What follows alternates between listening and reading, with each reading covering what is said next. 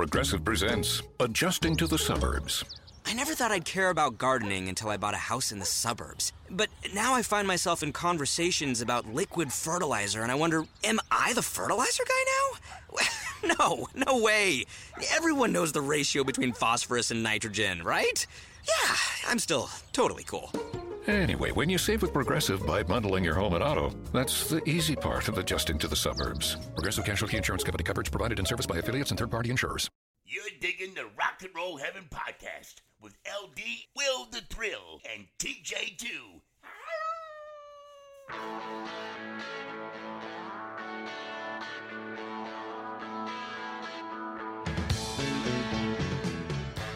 Hey guys, welcome to Rock and Roll Heaven, the podcast where we talk about the lives, careers, and deaths of famous musicians. I am your host, LD. Along with me for this very long ride that is coming to an end is Will. No, it's not, you liar.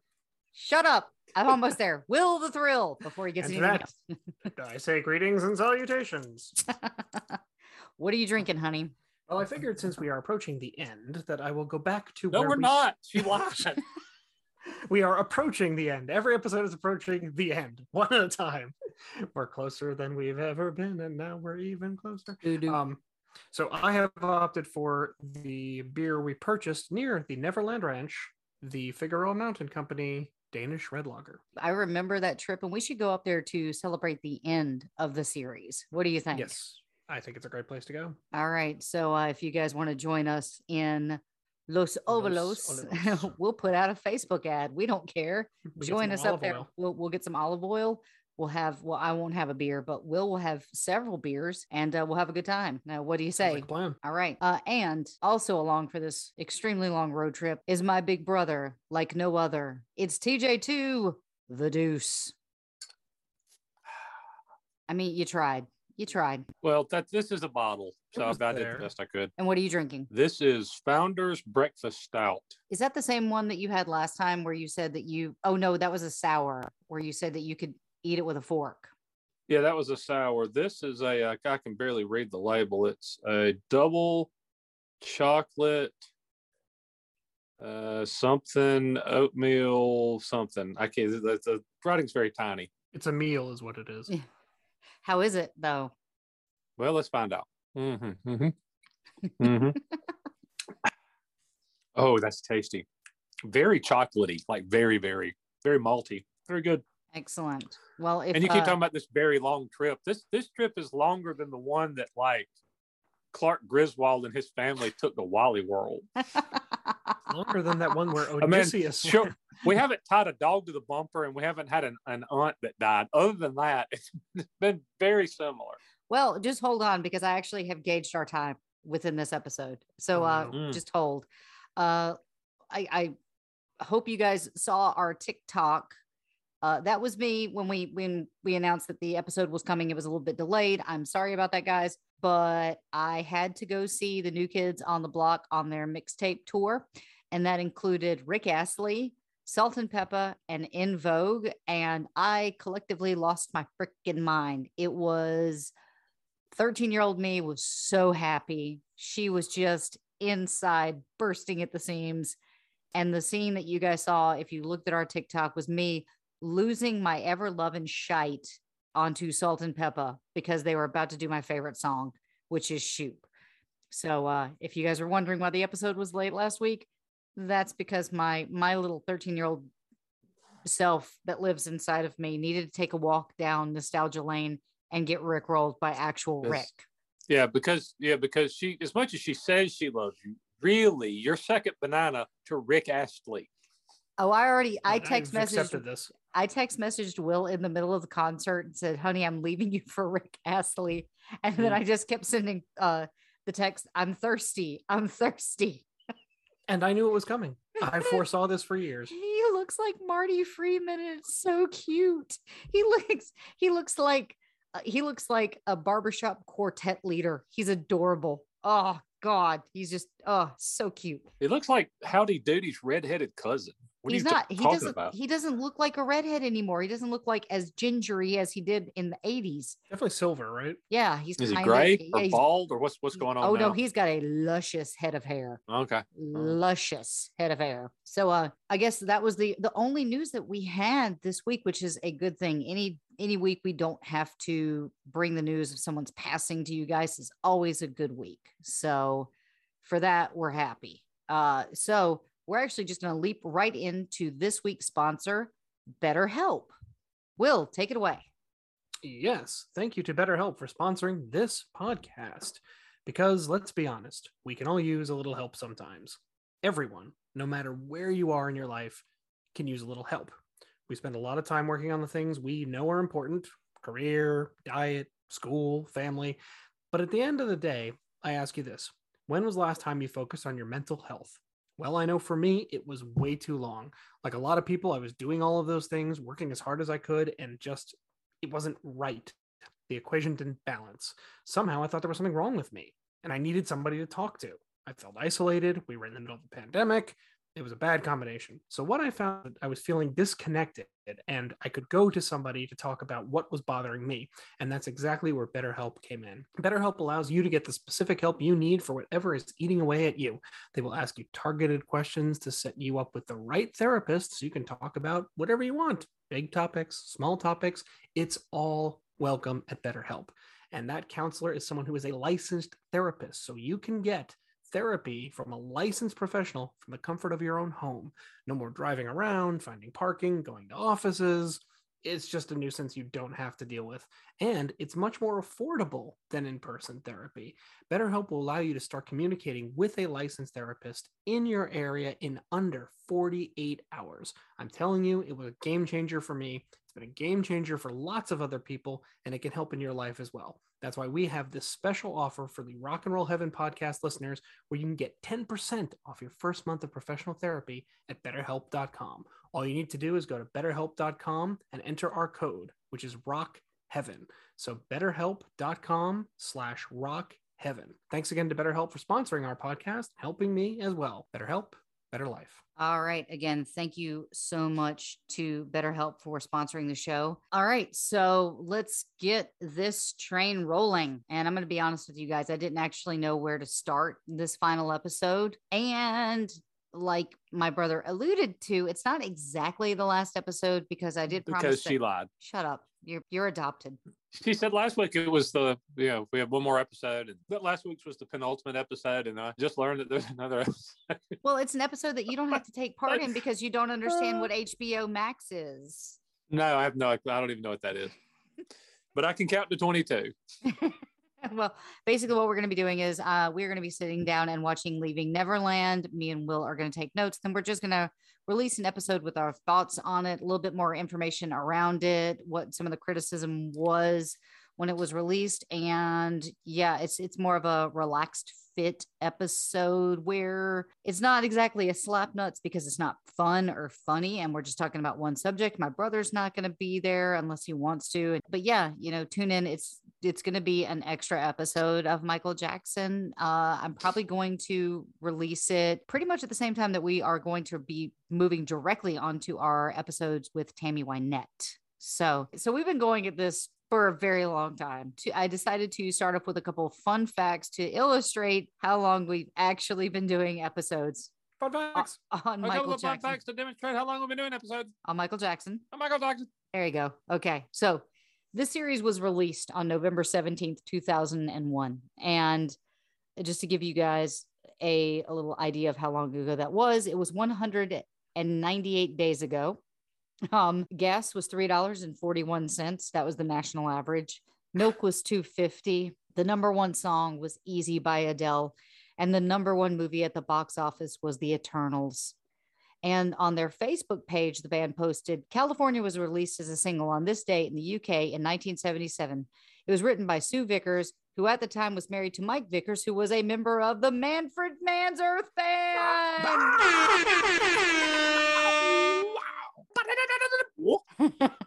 Machi, machi. Ladies and gentlemen, our federally mandate Manfred Mann's Earth Band reference of the podcast has now been satisfied. Hmm. Oh, so satisfying. That's that's still creepy. Um, do you guys remember where you were when you heard the news about Michael Jackson? About him. exactly. Being in uh in the hospital and not responsive or actually dead. Ag- like actually dead. I actually have a story about that day. Okay, Are we are we are we starting there? that's let's start there. Because I mean, all right, because well- because look, if if you're tuning in to Michael Jackson Part Twenty One, I assume you know where this is going to end. So this was in uh, 2009, I believe, correct? When he died.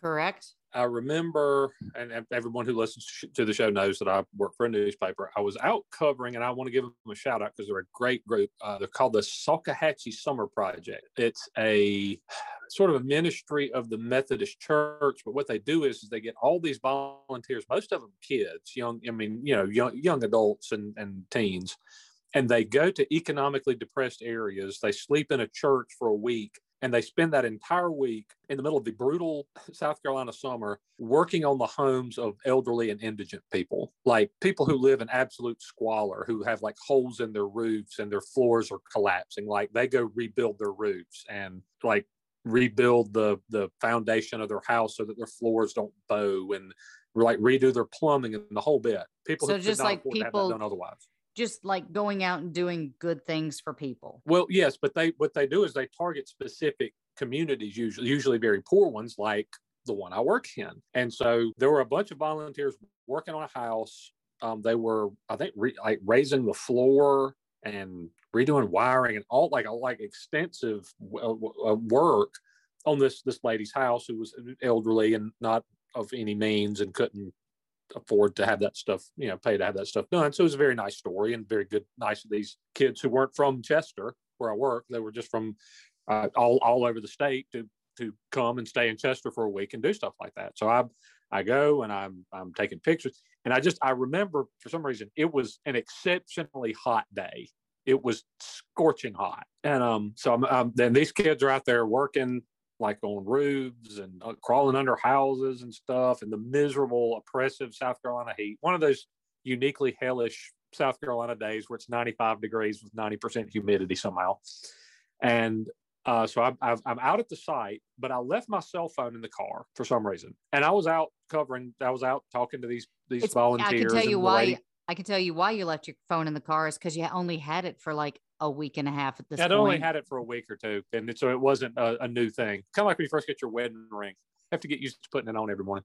So, I, but I left my phone in my car, and I'm I'm out at the, this site for several hours talking to these kids and talking to the lady that owned the house and all this stuff. And I got back in my car, and I picked up my my phone was blinking because this at this point I still had a flip phone. I had a flip phone until 2015. really, you know, Yeah, if you guys Um, haven't noticed yet, my brother is what we like to call technologically disadvantaged. he's he's what we like to call a backwards hill. I'm not actually I'm not actually sure that you know how to use a computer. I, well, I do because I, I, you know, I have to, I have to make the the computer be on and push the buttons and stuff when I'm at work. Then you're already ahead of mom. She doesn't actually A know little, how a to turn little, it on. But anyway, so I, I get back in my car, and I, my phone's blinking. I was like, oh, I've, I've got a text or, or something, and I open it up, and I had something like 24 texts and 15 missed calls, and I thought, oh God, someone's died, right? And I mean like family member. yeah, but I wasn't. Yeah, I wasn't. I wasn't calling you, so it's fine. So, but but you know what I'm saying? Like you, when you if you sit your phone down for a while, and you come back and you have a ton of missed calls and messages. Your first thought is, "Oh God, something terrible has happened, and people are trying to reach me to tell me." And so, two things were going on simultaneously. One of them is that my state's then governor, Mark Sanford, had just been um, located not on the Appalachian Trail where he said that he was, but flying back from South America where he had been um, cavorting with his mistress. Gigantic national, international story.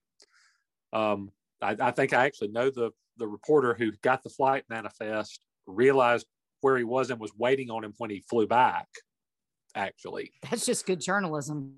yeah, there's very it was, it was great journalism, but uh, and she and she she was wait she was literally waiting at the gate for him when he got off his plane, returning, having returned from South America. And if everybody doesn't remember that, he said he was that he was hiking the Appalachian Trail, um, and he wasn't. He was he was um, he was in South America uh, having uh, sex with someone other than his wife. Anyway, so, So, he was hiking news, up so a he- so uh so he was hiking up a different set of mountains. yeah, he wasn't. Uh, e- everybody just misunderstood. He, he he he he didn't say he was hiking the Appalachian Trail. He said he was humping some Argentinian tail. I'm Yeah, so sorry. that's just- I'm, I'm so sorry to our audience, but that's I'm I'm, not. leave- I I'm leaving that that. in, and that is funny. and I thought of it too. Anyway, so as you can imagine, I've worked in news. This is a big story. This is my state's governor. I actually knew Mark relatively well. I've met him several times. Um, so this this is breaking. But then that's what most of them were about. But then mixed in, there were a couple of, hey, um, have you seen this about Michael Jackson? He's like in the hospital and not doing well. And uh, so this, so it's dual, dual. I've got two things going on at once. But again, li- literally pick up my phone and it's it was something ridiculous, like 24 texts and 15 missed phone calls or something. So I get back to my office, uh, you know, got the computer on, and I start looking at some news stuff, and I see it, there's basically for for for about an hour, Mark Sanford was the like the number one story in the world, and then Michael Jackson. I, I guess it, it it began it began to spread that he was in the hospital and he wasn't doing Now, well. now wait, Perha- wait, wait, wait. You're missing one major thing that happened. No, there's no, no. I'm not. I'm getting to it. Okay, okay. Because So- before he died, something else happened. But, well, there there was well, but so unfortunately, yes, Farrah Fawcett died that day, and that that news, which would on any other normal day would have gotten a gigantic amount of publicity, almost went unnoticed because the Sanford story was so huge.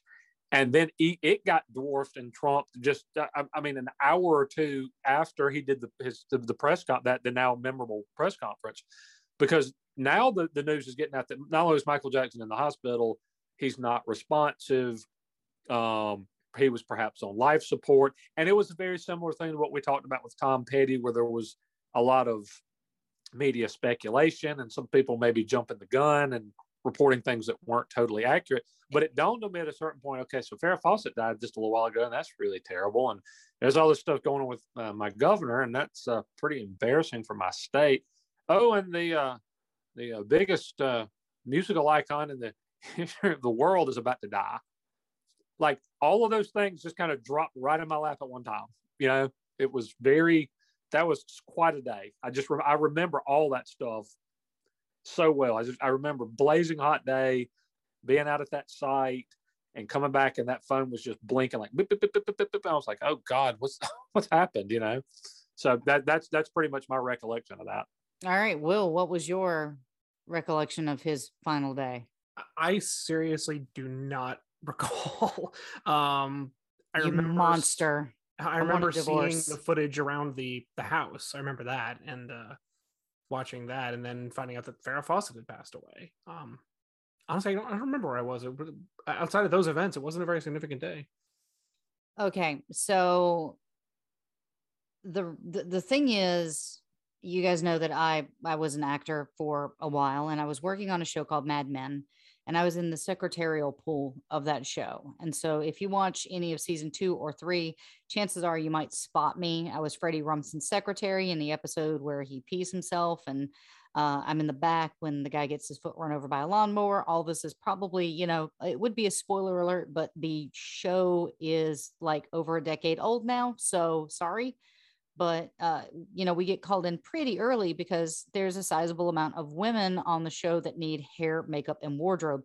And it's all very era appropriate, as in when we do it, we have to uh, curl our hair in sponge rollers and we have specific uh, things that we could wear like our you know here's a little inside scoop we don't wear our own stuff on the show and the only thing that you wear that is your own is your underwear you don't even wear your own bra so we have to get there really early because there's like 30 of us that you know have to go through hair and makeup and wardrobe and so we've gotten all through hair and makeup. And I remember hearing about Farrah Fawcett, and all of the girls were like, oh no, because pretty much all of us do a lot of you know period pieces because we all kind of have that 1950s 1960s look about us and so she was kind of an icon for a lot of us and then 2 hours later we find out that Michael Jackson died here's where the upheaval happens is because every single one of us were somehow devastated by this news. And so what they had to do was to send everybody through hair and makeup again because we had all been crying. So I will never forget the day that we found out that two icons passed away on the same day and we had to redo our hair and our makeup because we had messed it up because at least eh, you know you at least shed a tear when we found out that that happened and the strange thing was that that I knew the connection between Michael Jackson and Farrah Fawcett is because Farrah, you know, who was she with? Ryan O'Neal, who's Ryan O'Neal's daughter. Tatum? No. Tatum? Yeah. Yes, Tatum O'Neal, which was one of my. Kennedy Jackson. had a secretary named Nixon, and Nixon had a secretary named her. Yeah, no, well, Kennedy, they they were Lincoln. they Yeah, were it's Kennedy and connected. Lincoln. I don't, I'm tired. I don't don't, don't be a dick. They were connected, you jerk. this is what happens when we record at night. My brother's a dick. so so that's that that kind of wrapped up that part. But yeah, I mean, it was it was really a devastating day. And the crazy thing was is that I have always just had a hatred for TMZ. And they were the first ones to accurately pin down the time of death. And uh, later on, I'm actually going to play a little bit of the CNN coverage of that day, but let's get into the actual story. So we're going to go all the way back to 1967.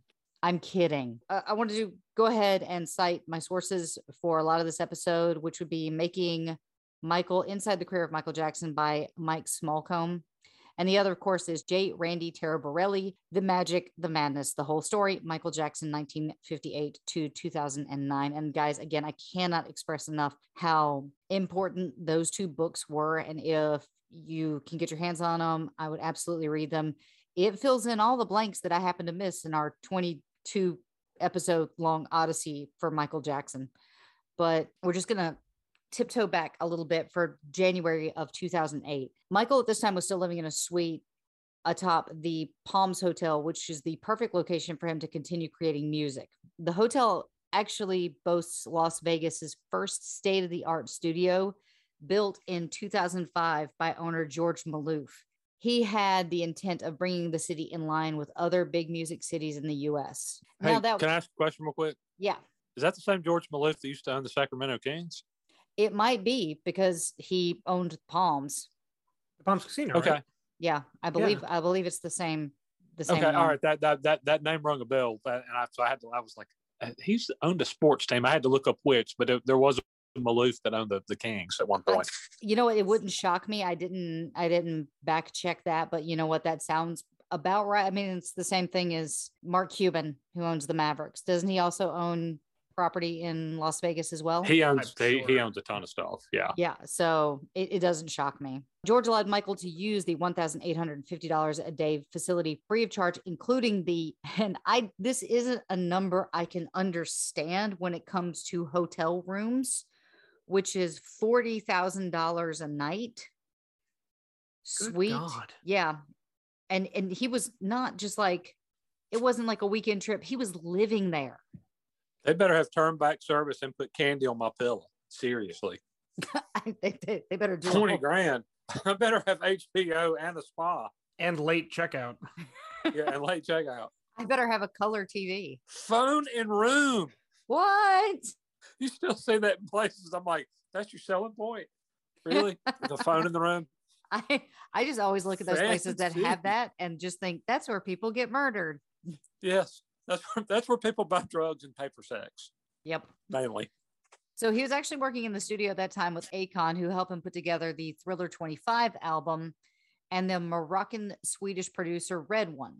Now, if that name sounds familiar, it's because Lady Gaga name drops him in her song Just Dance. Now, when the first song that Michael and Akon worked together, it was a song that was called Hold My Hand. The song is really emotional, the songwriter stated. It's about unity and it has a message of friendship and togetherness and definitely struck a chord with Michael, but Michael wasn't content with the other material that he had worked on with Akon. He was just never satisfied, Akon admitted we might have passed up ideas that I know for a fact were smashes. And he's like, nah, no, nah, we've got to come up with something better. He always believed that we could do better. Thriller 25 was released in February of 2008 and became a huge commercial success, especially for a re release. If it had been eligible to enter the Billboard 200 charts, it would have reached all the way to number two and it would have reached uh, number three in the United Kingdom. The album sold an incredible 3 million copies within three months of its release, and it eventually increased to 10 million. Focus on that number for just a second 10 million for a re release. Yeah, I mean, but by Michael Jackson standard, that's like not that great. that's a scary thing. Well, I mean, he's used to like 100 million for Exactly. Thriller. I mean, He's that, been a bit that's, just, that's just adding to it. and I'm, I'm curious if they count a re-release in the sales the initial sales of an album You mean to solidify its position as the number one selling album of all time? yes Maybe. so so you know it's say on a upon release it initially sold 30 million you add this 10 now it's 40 million or if this counts as its own thing uh, Michael was delighted with the response from the public and it inspired him to make new music. His gradual return to the limelight was set to continue with his representatives beginning talks over a performance at the 50th annual Grammy Awards in Los Angeles on February 10th, but the idea never came to fruition. So by early 2008, despite the recent reconstruction of his financial empire, Michael actually reached peak crisis of his cash flow. He defaulted on the payments for Neverland Ranch, a loan which was still held by Fortress and unaffected by the refinancing. And he was told to pay off the entire $24.5 million balance by March 19th. That was for So- the loan? Yeah, Oh my god. yeah, because it was it was in the lurch, and he would have to pay that entire balance off by March 19th to prevent foreclosure, which would have been bad financially. Lenders were now refusing to loan Michael money. So at this point, like he can't get loans. He has the Neverland Ranch is in the lurch. He doesn't actually have anything to hold collateral. So Michael's brother Jermaine met Lebanese American businessman named Dr. Tohme Tohme, who lived in Los Angeles. And I I tried to look up that name, and that was the best pronunciation I could get. So Tohme Tohme. Tohme was in real estate, and Jermaine thought that he might be able to help. His instincts were correct, and he was able to connect Michael to an associate, Tom Barrack, who made billions buying and selling distressed properties through his investment firm called Colonial Capital, which that name does ring a bell with me, but I don't know why. I've seen signs for that for some reason. Maybe like around Or, here. or are you thinking of Colonial Penn Life Insurance? They're a thing too. ding ding ding. By 2008, Michael was earning 26 million a year, most which came from his music catalog, but his outgoing money was 42 million. So if you figure that out, he's he's at a little bit of a deficit. I'm no accountant, but I'm going to say that's the case. Yes. Yeah, well, 25 to 30 million of that was going into debt interest alone. Oh my lord! Yeah. So That's like that's like the con- that's like the United States. I'm it's Pretty not much. far off. Michael had been spending an average of 15 to 20 million more a year than he was earning for the past decade. So he he arranged to sell his assets to make some money. Where you are is an unsolvable puzzle unless you're willing to go back to work. If you're willing to do that, we can help you, but if you're not willing to do that, it's just presiding over a funeral, Barrack told Michael. Michael was reluctant to tour again. All he wanted to do was make movies, and he had a hard time with the idea, and he struggled with it for three days. Because remember, like all Michael wanted to do was break into the film industry, which had not been as kind to him as the music industry had been. I know he was up for several roles or he was campaigning to get several roles and they ultimately went to other individuals. Um, we've talked about them, I believe. Well, not just that, but he was also in, you know, what would be considered commercial flops. And he missed out on the Charlie and the Chocolate Factory. So, I mean, he he really he wanted to focus on movies and not Mm. music anymore. But basically, it was like, dude, you know, you're where you're that's good where his, at. but that's where his bread was buttered, and Yeah. it says quite a lot that you're making 26 million a year and you're running the 16 million dollar annual deficit. Yeah, I mean, it's one of those deals where it's like, yeah, I mean, I know you've had to put up with a lot of, you know, deal with a lot of stuff, but uh, you you spend too much money, dude. You're making 26 million a year. Well, Yeah. again, remember he got rid of everybody who was a no man. to Anybody, his own detriment. yeah, Yes, he sure did. Everybody who had ever had any kind of like ability to rein him in has been dismissed. The only person right now that you uh, that I on that I think this is just my opinion could have reached him at this point was his mom. She was the she was always the one that that could figure out a way to talk to him to get him to do something. And I'm not really sure that the whole family's communicating at this point. It's But- one of those deals though where he just seems like he's a little bit detached from reality at this point. Well, I, I don't want to tour. I just want to make movies. Well, you're you're not making movies, and you're you're like hundreds of million dollars in the hole. So yeah. And the crazy thing is, you can go on tour and shore a lot of that up. That's not an exaggeration. Well, uh, just just hold on to that thought because we definitely talk about that. So after mulling it over for three days, he called back Barrack and said, "You're right, I'll do it." So after Michael agreed to return to the stage, Tom Barrack wrote a check and saved Neverland from being auctioned to the highest bidder on the steps of the Santa Barbara courthouse, like literally on the steps, like an, a normal house auction, which is crazy to me. And the funny thing is. Michael never even went back to the Neverland Ranch. Yeah, it's just sitting there at this point, isn't it? Yeah. Hey, LD, I hate to interrupt your uh, pretend last episode of Michael Jackson since you're going to do another one, but we need to take a break for our sponsors. And we're back. All right, back to the final episode, I swear, of Michael Jackson. No, it's not. The funny thing to me is that, uh, you know, they do those those auctions on the courthouse steps, and like uh, newspapers and, and like like the one I work for will run these lists of of the properties or whatever. Can you? And people will like come and buy a copy of the like usually from out of town. They'll come and buy a copy of that paper specifically so they'll know you know they'll know when the auction is and they can go bid on these properties and do a little something to them and flip them or do something. But can you imagine the person, the people showing up on the courthouse steps to buy the five hundred million dollar palatial estate? like, because it's it literally normally is like, yes, it's a it's a it's a five hundred square foot house on a on a quarter acre uh, parcel. Yeah, I'll, I'll give you like a grand for it. Yeah, okay, That, that, that has burned down. Right. with Yeah. it has no it has no running water and uh, lots of rat poop in it. I give you a thousand bucks. Okay, this guy gets it. Uh, yeah. Um, yeah, could you Up imagine next, just we have the uh, 500 acre palatial estate with a zoo, a water park, roller.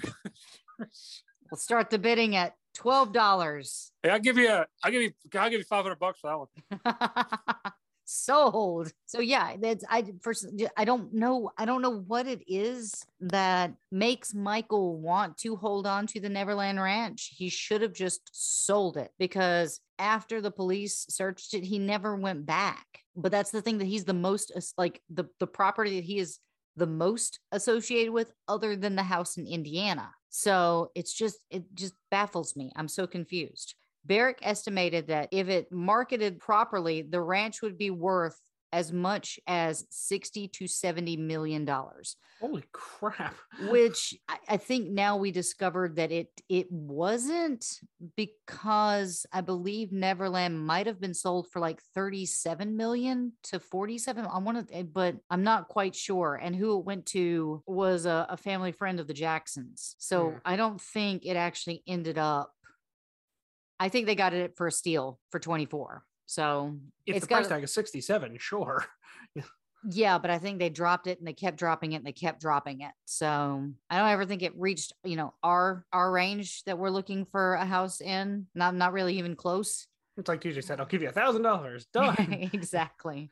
In early June of 2008, Michael dined with Barrack at the Las Vegas Hilton, and the two discussed options for a comeback. Barrick, and I hope I'm saying that right, Barrick, Barrack. It's either Barrack or Barrack. I'm going with Barrack. Initially entertained the idea of having Michael do a residency at the Hilton, which Colonial owned. Uh, as well as other concert promoters, Barrack reached out to his friend, and I'm probably going to kill this, but I'm going to say Phil Anschutz, who owned AEG Live, and, and informed him that Michael was ready to return to the stage. AEG, of course, had already been discussions with Michael earlier in the year, but to no avail. Anschutz put Barrack in touch with AEG Live CEO Randy Phillips, who was introduced to Michael's latest primary advisor, the mysterious financier, Dr. Tohme. Tohme claimed to have strong connections with wealthy figures in the Arab world. Not my words. That name sounds like he's a bad guy in a Bond movie or something. Uh, you know, um, you're not far off. No, I don't think I am. Well, I was watching a YouTube clip about him, and and it seemed like Michael was actually kind of scared of him in the end. So, Hmm. but um, he also said that he was a medical doctor and a special envoy to the African country of Senegal. Tohme conceded that he was not a licensed physician, although he did possess a passport signed by the former president of Senegal, describing him the country's ambassador at large. Okay. Don't know what that means, but that's what the book told me. The book said the words. Probably good on a business card. Michael was so happy with his role in helping save Neverland that he actually signed over two different separate powers of attorney, giving him control over both his financial and his business affairs. So he basically owns Michael, and he's Michael's new manager despite his lack of experience. Tohme and Philip met mid June at a bar in the Hotel Bel Air, which Tohme treated as his office. They initially discussed the loose terms, which include a multi-year touring plan and a, res- a residency at the O2 Arena. Now, is there an O2 Arena in America? I have no idea. That sounded familiar to me, but it, it's in London. The O2 Arena is, is that we're going to be discussing is in London, as discussed in 2007. Phillips noted that it takes a very special artist to deserve a major residency show. I mean, if you're going to give it to somebody, I suggest you give it to Michael Jackson. Sorry, that's just me. He recommended London because it was the hottest concert market in the world, even bigger than New York and Toronto combined. So London was bigger than New York and Toronto in the concert market. How I that came out of left field for me. Well, he Uh, always oh, had Yeah, big me too. following there, didn't he? TJ, you first. No, no, I was just saying, no, that's that's very that's very surprising to hear. Well, I thought he always had a big following in the UK, so I don't Well- think it's all that surprising. Well, okay, he had a following in the UK. The Jackson Five did not. So for like the earlier stuff, they weren't like huge fans of. Remember episode one through five, where we discussed that. But also his popularity was less diminished in the UK because I don't think they followed the court cases as closely as we did but like he still was in the tabloids but he still had he still had a good name in there so following further conversations between michael michael's representatives aeg michael traveled to los angeles and met directly with phillips at the hotel bel air in september of 2008 for the first time michael spoke primarily about performing live rather than his film and music plans. It was then looking him straight in the eye that i actually realized that it was not a wild goose chase philip recalls later that september Michael and his representatives had a formal meeting with AEG executives at the MGM Grand in Las Vegas. Phillips recalled Michael being laser focused during the meeting. It was agreed that in principle that Michael would perform a series of concerts at the O2 Arena in 2009 and his plans to release new music around the show were discussed. Michael also talked one more about his ambitions to write, produce, direct, and star in films. And Anschutz, who had two film production companies, said that he would help. So I'm, you know, he's actually getting back on track. Meanwhile, on August 29th, 2008, Michael turned 50. To commemorate the landmark, Sony, who, as we all know, holds all of the uh, recordings of Michael Jackson, released a greatest hits album by the name of King of Pop. The album track list differs in every single country it was released in because the fans were given the opportunity to vote on which songs would be included on each country's version. My question is Does somebody out there have every different version? Because I feel like that would be a collector's We dream. are there. Don't know. I'm sure there's some. I'm sure there's some Uber fan somewhere who probably does. Oh yeah, I'm sure that there's somebody out there that that owns all of them. I'm, I'm yeah. I'm sure. I'm sure there is some Uber Uber fan somewhere who has every single one of them. We were certainly into you know digital music by this time. Not full throws, but pretty pretty far along. Uh, so you probably had a combo of that and like beating through the like import bins and stuff. Yeah. At that point, I'm sure there's somebody who. I'm sure there's somebody who's a big enough fan that they that they wanted all of them and got them. I, I would I would guess. See, and and it makes me wonder if it was released on vinyl because I don't think I wonder if any country picked the song about the librarian.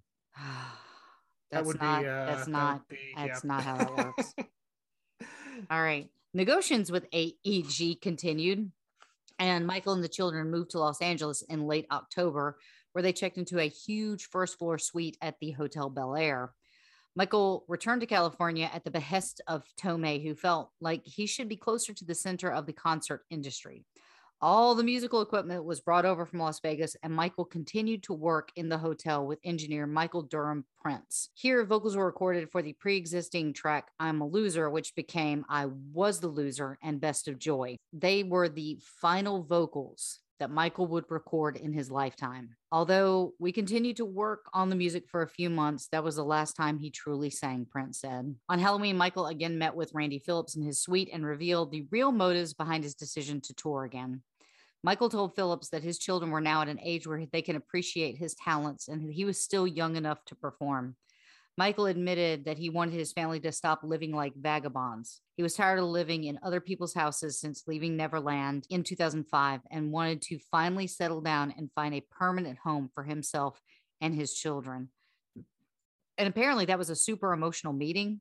Uh, Michael got very emotional, and it kind of shocked everybody that Michael really didn't have the means, or didn't seem like he had the means at the time to buy a home. But again, he's got Neverland. I don't. I, I just like that's the weird missing piece for me. Willie, Willie, you you touched on in the last episode or episode before that he felt that that Neverland was tainted by the allegations and the cops coming in and taking pictures of him there and digging through his belongings and stuff, and that it it it had that had somehow ruined it, and he didn't want that that he he just couldn't go back, is what he had said previously. Right, but why not sell it? That's my question. Good good question. I don't know. Before Michael could sign with AEG, there was just a little matter of securing a release contract from a Bahrainian prince. Let that sink in for a second.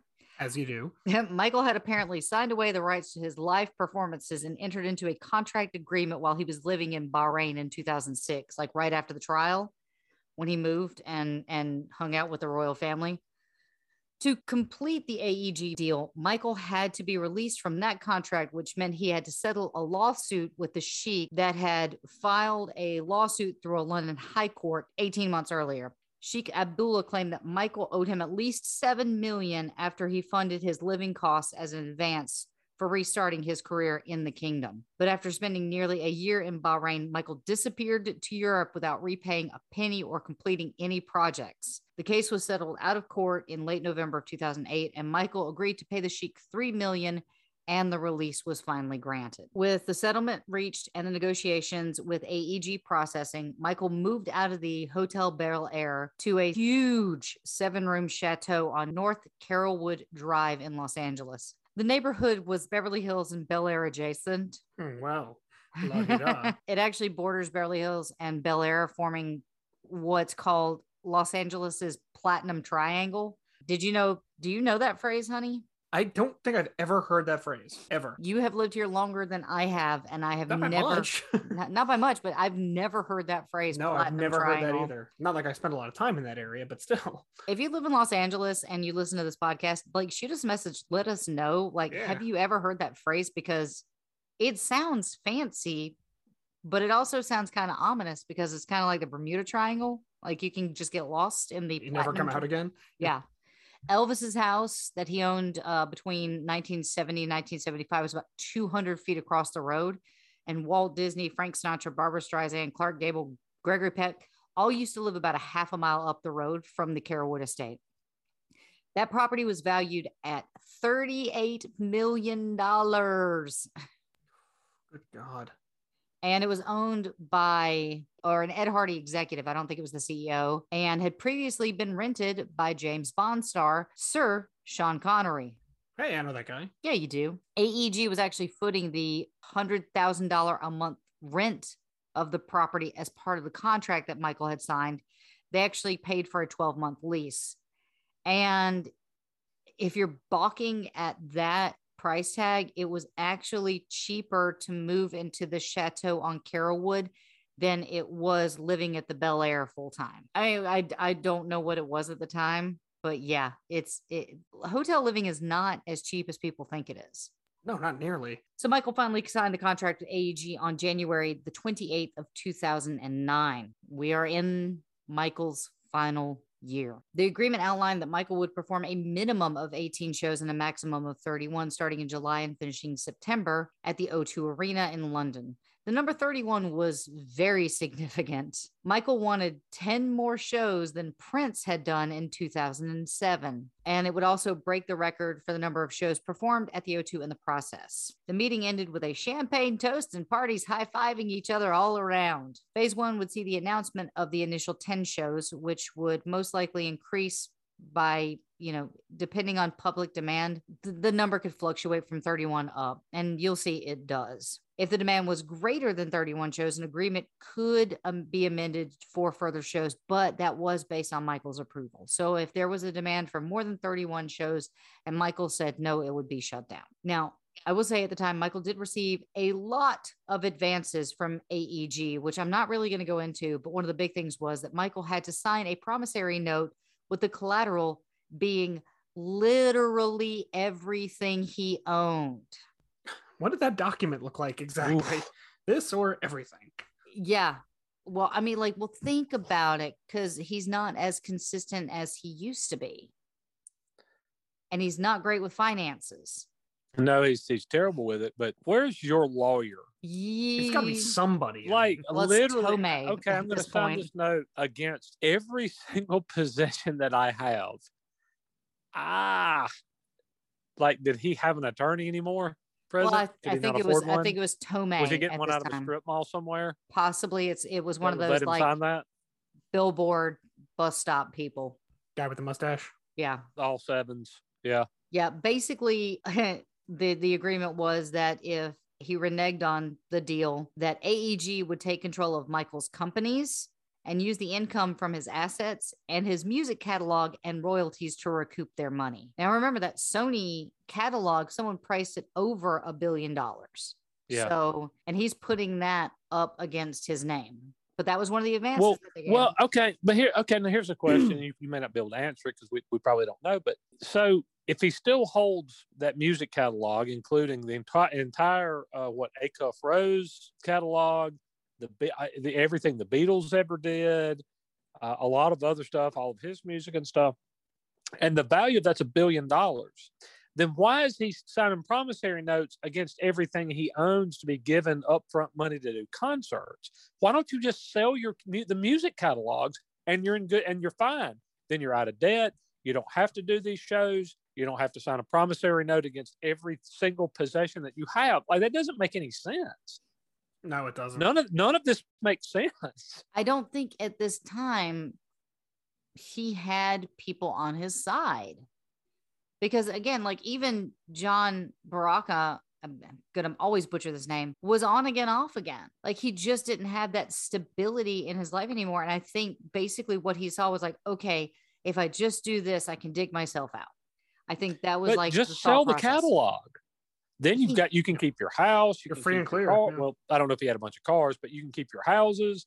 You can keep uh, all all your possession, like all this everything. You can keep everything, and you don't have to basically sign your life away to the, whoever this company is to do these concerts that you that it doesn't sound like really want to do to start with.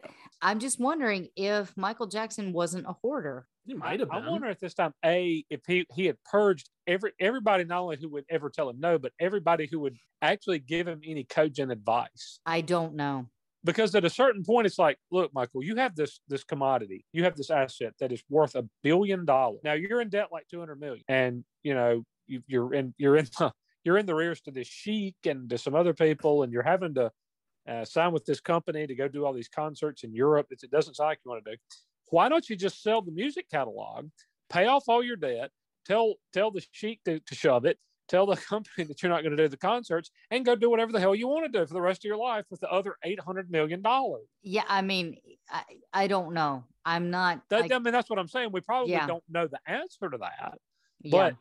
That that seems so obvious when if you look if you just look at like well you have this and this and this and this and those things are worth this amount and then you're in debt this much okay, well, this one thing that you have is worth a billion dollars. Yeah, I I know. Yeah, I know. Jeez. But it's crazy. I mean, but but I just I just at this point, is he just surrounded by leeches? Is are, are these is the ecosystem that he's swimming in just so Mm. so tainted by leeches and terrible people and people who just look at him and see dollar signs. Nobody who actually gives a damn about him. Nobody who's going to give him any any cogent advice. Nobody who is going to tell him no when he needs to hear that. And you know what i mean? Like it, is this is this just the world he's in now? Is this who he's he's surrounded by people who don't have his best interest at heart in any manner? Is I- that is that what it sounds that's what it sounds like it is to me I will tell you, it was weird because yeah, he, people like Tohme come into his life and will do some harm, but it was it was weird because remember in the last episode we actually talked about like after the trial he never let anyone in his bedroom again and it was really hard to even let anyone in his life again. So it's just weird the people that are getting through. Now, I will say that AEG bringing him back on seemed like a great idea.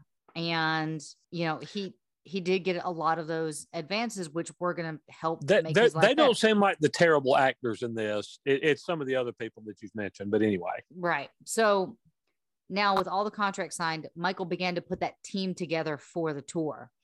By the end of February, he asked his old friend Kenny Ortega, who is the director of his previous world tours, to come on board as the show director. And I will say Don't you this. know him? yes, I do. I will say that Kenny, I met Kenny while working on, I, I get to call him Kenny. No, I don't. It's Mr. Ortega. Uh, while working on the Rocky Horror Picture Show, Let's Do the Time Warp Again. And I will tell you what an absolute honor it was to watch a master like Kenny Ortega work. He also directed one of my all time favorite movies called The Newsies. So, uh, but Ken, Kenny has been in the business for years and he is he also did for for any of our younger listeners he directed and choreographed high school musical Oh, that's right. I keep With- forgetting that. with which is the whole reason why i didn't take zac efron seriously for like the first 12 years of his career but now i do and he uh, had a big hand in joe versus the volcano did he no i mean i just that's Don't just say a random this. movie i'm sorry I had forgotten about that movie until right now. with good reason Oh God. Okay. He was very excited, Ortega recalls. And then he used the expression, this is it, a number of times during that phone conversation. I remember saying, you should just call it, this is it. You've said it so many times. He was just very excited. This is it. This is the time. This is great. This is the reason why I want to do this now. And I, I want you to be a part of it with me. Ortega was involved in a bunch of other projects at the time, but he actually cleared out his schedule and accepted the offer on a $1 million salary. It was decided that the tour would indeed be called This Is It. Michael chose the title because of its double meaning. This is the last time I'm going to do this. And when I'm on stage, this is the place in the world to be. A press conference officially announced the shows was scheduled for March 5th at the O2 Arena in London, but Michael was reluctant to attend. He doesn't want to do these kind of things, but it's important to show Michael to the world if you wanted to do a Michael Jackson show. AEG executive Paul Gongaware said, Now I'm probably killing that last name too G O N G A W A R E, Gong Aware. I'm just going to say Paul Gongaware. To make it worse, Randy Phillips was unable to reach Michael in the week before the conference. The only way Phillips was able to contact him directly was through Dr. Tohme, but Michael wasn't taking his manager's calls. He was actually angry with Tohme because of the way he handled an auction over 2,000 of his personal possessions, which was scheduled to start on April 21st. The items, most of which were stored at Neverland, were estimated to raise at least 12 million at the time when need- Michael needed it. Michael claimed he agreed to the auction on the basis that he would be able to view photographs of the items before deciding on which one to sell, but learned that many priceless and irreplaceable items of extraordinary sentimental value were included in the auction before he had a chance to review them. The auctioneer, Julien's auction, claimed that the contract entitled it to auction anything it wanted. Michael blamed Tomei for the saga, as it was he who signed the deal on his behalf in August 2008. According to Tomei's attorney, Dennis Hawk, Michael agreed for everything to be auctioned when the agreement was made, but only changed his mind months later when he realized he no longer needed the cash due to the AEG deal. So Michael was furious with Tohme for his general PR handling of the affair. Um, so he basically ended up taking a call from Tohme, put his differences for him aside, and decided to attend the conference. At the press conference on March 5th, he told his fans that this will be it. And when I say this is it, I mean this is it. Michael broke off, touching his chest, clearly elated at the huge reception that he was receiving. Fans were telling him that they still loved him and that it was just really important to him. The morning after the press conference was held, fans were invited to pre register for tickets on a newly created website called michaeljacksonlive.com to gauge demand. 1.6 million people registered, which was enough to fill the O2 arena more than a 100 times. And they basically crashed the website. AEG quickly added 20 more shows for a total of 30. Now, only fans who registered were able to buy tickets, but when the pre sale began, they sold out within minutes, also crashing Ticketmaster. Phillips estimated that Michael could have sold as many as 150 shows, and because most people would want to see him one or more times. So he called Michael and asked him if he would play more than 30 shows. Michael agreed, but only for a total of 50. He didn't want to spend an entire year in London. He also wanted the Guinness Book of World Records to verify whether or not he beat the record for the most concerts performed in one venue by an artist. So, with the agreed upon 50 shows, 750,000 tickets were sold and they were snapped up within hours, making it the fastest selling concert series in history. Damn. Randy Phillips Wow. described it. Yeah, Randy Phillips described it as a cultural phenomenon. I don't think he's wrong. Like the only thing I've ever seen that even comes close to that was if tickets go on sale when we when you know when we went to um Desert Trip. You remember the process for purchasing tickets online for that? I Well, remember it being a nightmare. it was yeah, because you had to stand in a quote unquote virtual line and we logged on because initially it was only supposed to be one weekend and it sold out so fast that people standing in line that had been standing in line since the the time that they would be let in because you we were all let in at one time and you basically stood in a virtual line and they're like you have this many minutes before you can purchase your tickets. You have this many and then they added another weekend but it took a couple hours and that was just two weekends so the only thing that i've ever seen close and i assume like coachella is like that as well like tickets to coachella go super fast But if he if he sold out, if it was fifty shows and he sold seven hundred fifty thousand tickets, that means it's fifteen thousand per show, right? I mean, he, he sold out a fifteen thousand seat arena fifty times, yeah fifty consecutive times. That's that's pretty that's pretty amazing. Oh, which yeah. is which is also crazy to think because if it crashed the site you have to think that there might not have been that redundancy in ticket purchase Sure, but he also was kind of drawing the line at fifty, right? Like that, like I'm not doing that. That's it. yeah he added he added up to Well, 50 I- I think I think we would have to agree that the the the idea that Michael Jackson, who who'd been one of the world's foremost mm-hmm. live performers for at this point forty years almost, yeah publicly stating this, all right, guys, this is it. I mean, we're even calling it this is it. These are my last shows ever. I'm never doing this again. That I mean, that obviously makes them an even hotter ticket. oh yeah no when we when we when i found out about this is it i legitimately looked at will and said if this is his last concert series i've never seen him in concert i think we should go Yeah. Why didn't we again? I can't remember. because it was in london and they hadn't announced american shows oh, And he Oh, died. That's that's a reason. Yeah you're, and he died and never played them, but we'll get there. We'll get there. Now, you also have to remember that Michael would be staying in London till the end of February of 2010, but that was only for the first phase of this mega country tour, international. It's, it's, this is just the first part. He still had the rest of the world that was hungry and waiting for performances by him. The plan was to take this tour around the globe as part of a three year, 186 show international touring plan with stops in Norway, Sweden, Germany, France, Switzerland, Italy, South Africa, Dubai, Japan, South Korea, Taiwan, India, Australia, New Zealand, and South America. And finally, Michael would make a triumphant return to Canada and the United States. But if you would recall, this would be the first time he would be playing in his own country in almost two decades. United States, Canada, Mexico, Panama. Haiti, Jamaica, comes to mind. Yep. Back in Los Angeles, Michael and Kenny began to assemble the team that was called Team MJ. Uh, he set out to hire people that he admired. That was lighting, production design, choreography, and music. Travis Payne was hired as the lead choreographer, Michael Bearden as the music director, and Michael Cotton as the production and stage designer. Rehearsals for This Is It began in late March 2009 at Center Staging in Burbank. Yay, that's not far away from us. No, it is not. The team would spend several hours having creative conversations and going through Michael's vast archives of photos and videos and records. On one meeting, Michael revealed his grand plan for the concert, his grand plan for the concert. He said, I want to push it to its limits all the way. Every afternoon, Michael would rehearse with Travis in the basement studio of the Carolwood Mansion. The choreography was mainly based on previous tours, although Michael and Travis worked together to make it more dynamic and age appropriate. So I guess that means no hee hee. In mid April, 500 dancers flew in from all over the world to California to attend auditions at the Nokia Theater in downtown Los Angeles.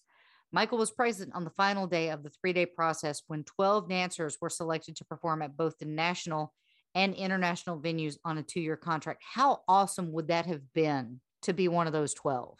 That'd been Like- crazy. Yeah. Like you work your entire life for this, and like all of a sudden you are now on a two year contract with just the biggest pop star ever. So after the initial concept building of the show, Michael didn't actually need to return to rehearsals as often as the dancers were. Uh, so he would just get brought up to speed by visiting center stage and attending production meetings and singing and rehearsing with the band. So like once all that was done and they had like a vague idea of the show, he didn't have to come as much.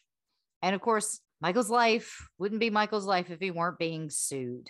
Uh, numerous individuals who claimed that they were owed money by him tried to bring up litigation. At this time, he also broke ties and cut off all contact with Dr. Tohme Tohme. The main reason was his role in the Neverland auction.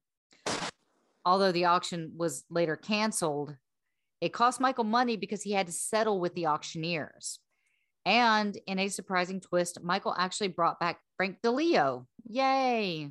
he was one of the good ones, wasn't he? He was. After 20 years, he was appointed as a representative and a tour manager. And of course, on the verge of Michael being successful again, who shows up? Joe.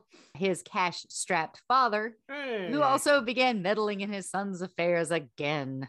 Oh, Joe, we've missed you. Joseph had been trying to organize a family reunion concert tour behind Michael's back. Of course, of course he had. Yeah, of course. Like Jeez. he's done. This would be like the third time he's done that. that he's tried to do this. Does anybody in that family make money except for like Michael and Janet? No, uh, not not nearly. No. not on that level. No. Or do they all just have to try to lean on them in some way to, to make their coin? I mean, I'm not gonna say yes because I don't keep track. Like they could be producers. You know, they could they could be doing at, at least, at least, at least from the perspective of Joseph, it uh, the the the money always somehow hinges around. Well, we got to do a reunion tour with Michael. It's like, well, why can't everybody just kind of stand on their own two feet at this point? You know, yeah. I I or yeah. maybe it's just Joe that's trying to make money. I don't know. well again, he was strapped for cash. It's all about Joe. I mean, it's it's really this is the Joe show. Let's be honest. So of course he like we just talked about he was he so he was trying to organize this family reunion concert and at the behest of his mother who was behind the idea this time. Michael agreed to meet Joe and Leonard Rowe on April 14th. Michael made it clear that he couldn't perform with his family due to his deal with AEG, but they still tried to convince him that they were the right men to manage his business affairs for the upcoming tour. Joseph wanted to wrestle control away from AEG because he thinks that he has the power of an entire bit, like an entire company behind him. I'm the only one who can do them right, he reportedly told gossip columnist Roger Friedman on a phone call a few weeks earlier. Joe and Rowe brought along a pre prepared letter that they wanted Michael to sign, which would appoint Rowe as his representative, all of his entertainment matters. Under pressure from his father, who was standing over him, Michael signed the letter, but he changed the wording to only give Rowe permission to oversee the tour's finances.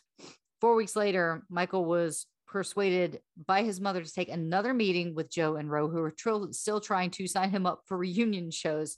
He explained to him for the final time that he was locked in the contract with AEG. Why can't Joseph get this through his head? And the days after the meeting, Michael sent a letter to Rowe, which read, This is to inform you that you do not represent me and I do not wish to have any oral or written communication with you regarding the handling of my business and or personal matters. The entire situation was deeply confusing, and even Randy Phillips found that it was difficult to keep track of who was in and who was out.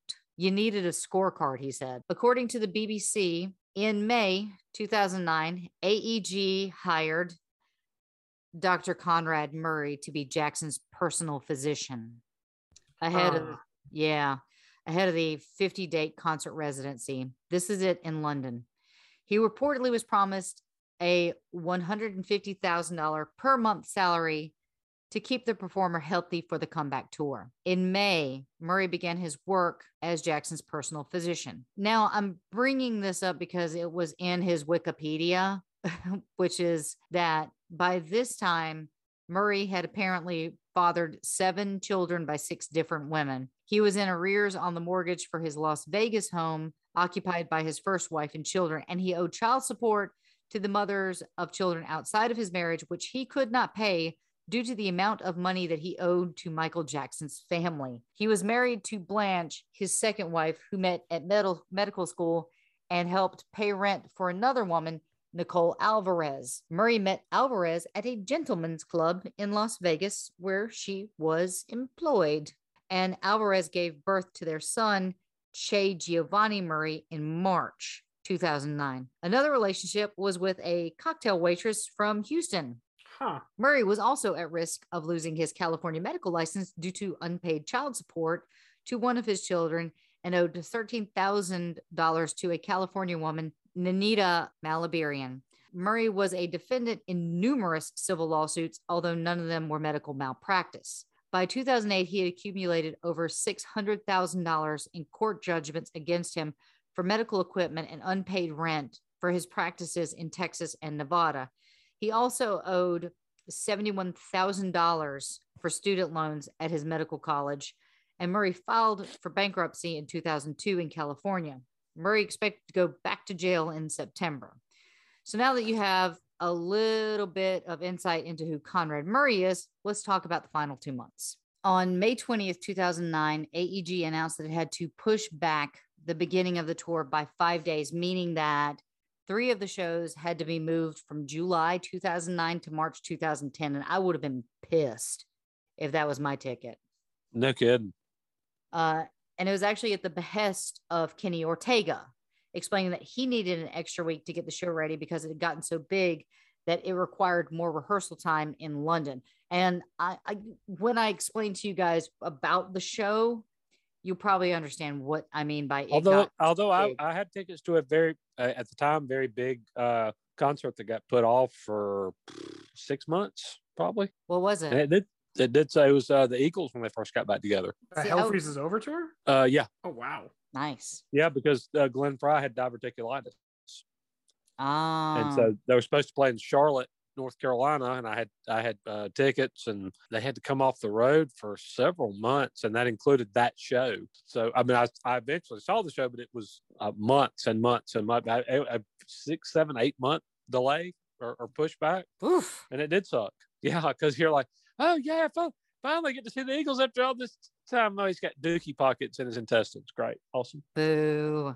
Well, the thing is, is that Kenny actually requested this but the media did what it did and spun the idea that it was delayed due to Michael's health. And some of them were just spinning the most ridiculous story like he was fighting skin cancer. He's making demand for elephants, monkeys, and parrots to accompany him on stage, and that he planned to sing a duet with his 12 year old son's friends, whatever. Like, but the most outrageous thing of all is that it was an actual body double that had appeared at the press conference on March 5th. And then, peop- yeah, people were reminded that Michael had been using a wheelchair to go shopping as recently as the previous summer. And they were speculating on whether Michael could turn up for opening night, much less 50 shows. But the show began to take shape and the overall costs ballooned. They were supposed to be capped at 7.5 million, but the final cost was closer to 25 million. Oh my. It's just he can't help himself from spending Not all this all. money. This was described Yes, as you've the most exceeded you've exceeded the seven and a half million dollar cap by quite a quite a uh, quite a bit. over three times, over three times the amount Mhm. that you were allotted. It was described as the most technologically advanced and the most expensive arena show ever mounted. Believe it. The $5 million dome project consists of series, a series of 2D and 3D films was a major factor in that budget increase. The films were to be projected onto a huge LED screen behind the stage at different moments during the shows, creating the first 3D concert experience in history. I thought all concerts that you attended were 3D. Well, yeah, technically they are because Unless something is horribly wrong with the world around you. or you have no depth perception. Yeah, there's that. Michael insisted to Ortega that the show's opening had to be something that nobody had ever seen or done before. The concept that they chose was an LED video experience. Michael was to float on the stage in a bodysuit made of screens flashing with historical television images before emerging and starting the show with Wannabe Starting Something. For his grand stage exit, Michael came up with MJ Air, which was a plan to depart through a hole in the screen, giving the impression that he had boarded a jet and flown away. Smooth Criminal was set to start with a short 2D film, which made it look like Michael was appearing with Humphrey Bogart and Rita, Hayworth in an old film noir. He was shot against a green screen at Culver Studios in early June, and they were supposed to be digitally inserted into all those sequences. Thriller was also sup- supposed to be a 3D interactive experience recreating the famous zombie scene from the 1983 video. The film was designed to act as a backdrop while Michael danced on stage. Toward the end, Michael would emerge from underneath a giant black spider prop, which transformed from the screen before transforming into the thriller dance with zombies. Michael wanted those puppets to drop from the ceiling and fly over the audience through the walkways, which he called the 4D experience. It just sounds chaotic. It sounds like beautiful, beautiful chaos. But Earth Song was a video that was the most important to Michael. The money and the performing for his children were the only motivations for doing the tour. He also felt that he had an important message to give. He felt now more than ever that his music applied to our world situation, Ortega explained. He wanted to use the stage as a platform to remind people the importance of us doing whatever we can to take care of this planet and to take care of each other. hey, as far as all this this this this elaborate stage props go, was there at any point a threat that a set of Stonehenge was going to be crushed by a dwarf? Ah, thank you for that. Eh, no problem. Eh, no problem. In the this one goes up to 11. In the first week of June 2009, Michael spent most mornings on set at Culver Studios to film the pieces for the Dome project. At the same time, rehearsals moved from center stage to one of Los Angeles's biggest spots for sports and concerts, which I've never been to, but I've been near and we always fly over, which is the Forum in Inglewood. Have you ever seen anything at the Forum, hun? I'm trying to remember if I did. I I don't know if I actually have. Because it shares a parking lot with with uh, Hollywood Park, didn't it? Yeah, it's all, it's all the same, but Hollywood Park got sold, I think. So Well, Was also the the, forum not? Is that not where the Lakers play?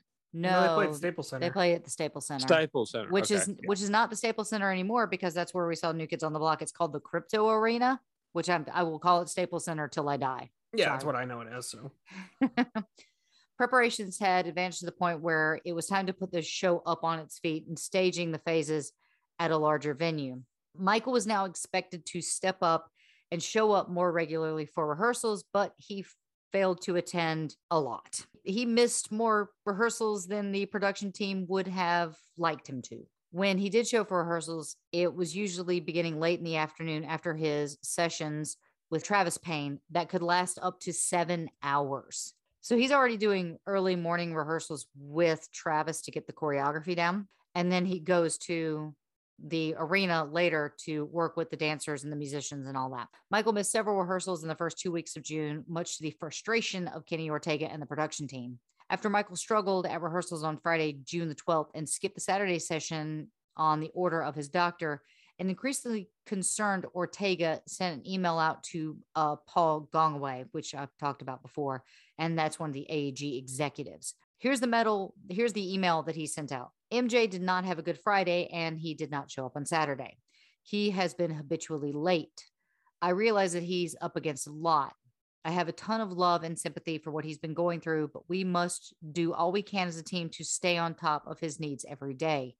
You require more attention in management. As I mentioned, I truly believe he needs more nourishment, guidance, and physical therapy for his fatigued muscles and injuries. He's not in great physical shape. I believe he's hurting. He's been slow at grabbing a hold of the work. We have 20 days and we cannot let him slip. I'm doing all I can every day to build up his confidence and create a schedule that will help him ready him and arrive us at our goals. Every time he's late or cancels, it slows that possibility. There can be no more calls asking Travis to come to his house. MJ needs to be told that it's time to get real. He must take care of himself so that he can meet the schedule or there are going to be consequences. We need a healthy, rested, and ready MJ at the Forum and Staples for all the remaining rehearsals, as well as the few that we have at the O2 in July. So they were not messing around. Yeah, yeah, he, he kept it very real there, and and and gave you a little peek into a couple of things. One that Michael uh, did not seem to be well and that he did not seem to be in physically good enough shape at this point to uh, do the work. Correct. It's it's um, almost ominous and scary. A little, yeah, it is, especially when you know what's coming. But it, but also that it's almost kind of uh, uh, kind of sad. Like if you go back uh, to last year when we were talking about Eddie Van Halen, and there was the last tour they did with Sammy Hagar, where it sounded like Eddie was in bad shape for a lot of it and wasn't playing well. And there was just an aspect of that that was really sad that this person who was so gifted, so unbelievably, one of the most talented musicians ever, at, at the end of that tour, they were basically turning his turning him down in the mix so you couldn't hear him because that's how bad he was playing. And now he ended up bouncing back and and and finished on, on as high a note as you could um, on on their last couple of tours. But there, was you know, there was some, a, a very down part to that. And now you're you're you're talking about one of the most gifted entertainers, gifted and, and most, I would say, riveting on stage presences. Aside from maybe who James Brown, a few others, but these top. He's in the top handful to ever do it. And and here's a guy telling you, yeah, he he he almost can't, he can't really do this anymore. He's in such bad shape he can't he can't do that. Yeah. He he's phys- physically he can't do this. Vocally he can't do this that that's that he's you know what I mean? Like this is it's ominous, yeah, because we know what's coming, but it's also sad that the guy who's done this his whole life and he's one of the best to ever do it, he like he's almost incapable of of doing this anymore it, for a lot like of reasons and i'm sure you'll expound on some of those coming up but yeah i mean it feels like a well that is not ready to be tapped out that is just dry by the third week of June, Michael was absent from the forum almost on a daily basis. On June 16th, the meeting was held at the Carolwood Mansion. Ortega and Randy Phillips and Paul Gongaware were going to discuss with Michael his lack of focus and poor attendance at rehearsal. Michael was wearing a surgical mask, sunglasses, and he looked scared before the meeting. In that meeting, it was reiterated to Michael that he needed to start showing up, partly for the sake of the dancers and the band. Michael wasn't only the performer, but he was also the co director of the show. So Ortega required his presence. Paul, who had previously acted as tour manager on both the Dangerous and the History tours, said that he was never alarmed by Michael's absence, Michael didn't like to rehearse. It didn't surprise me, he said. Michael barely rehearsed for his history tour, but he still nailed it. I knew that when the house lights went up, he was going to be there, he added. When it's game time, he would show up. What caused the most alarm was Michael's sudden weight loss. He weighed 136 and was acting strangely. 136. Oh, yeah, that's that's gaunt. Yes. That, that's scary. That's scary thing. Yeah. 136 would be scary for me at my height.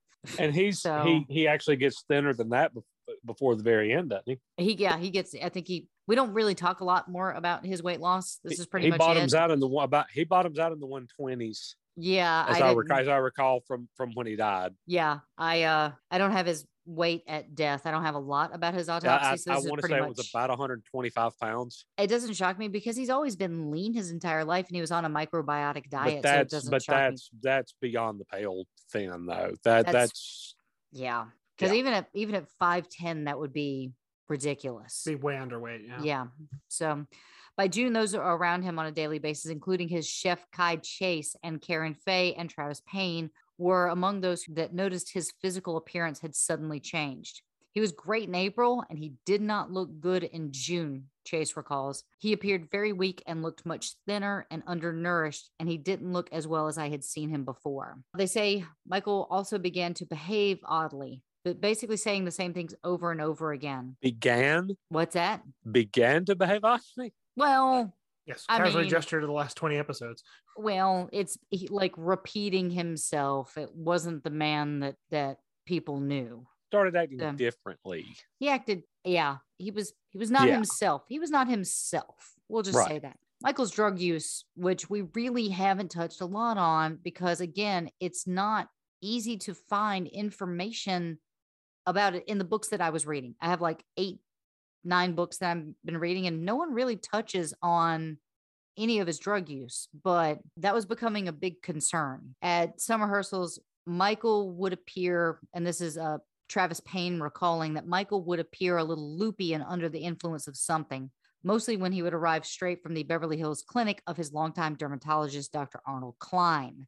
Between April and June, Michael made 18 visits to see Dr. Klein, who was injecting his face with Botox and facial fillers to prepare him for his return to the stage. Occasionally, and that was in some big old bunny ears, on occasion, would give Michael the opioid painkiller Demerol, which he had been addicted to in the past to sedate him during procedures. Examination of Michael records show that he was receiving as much as 375 milligrams of the pill in 90 minutes, more than seven times the recommended dose.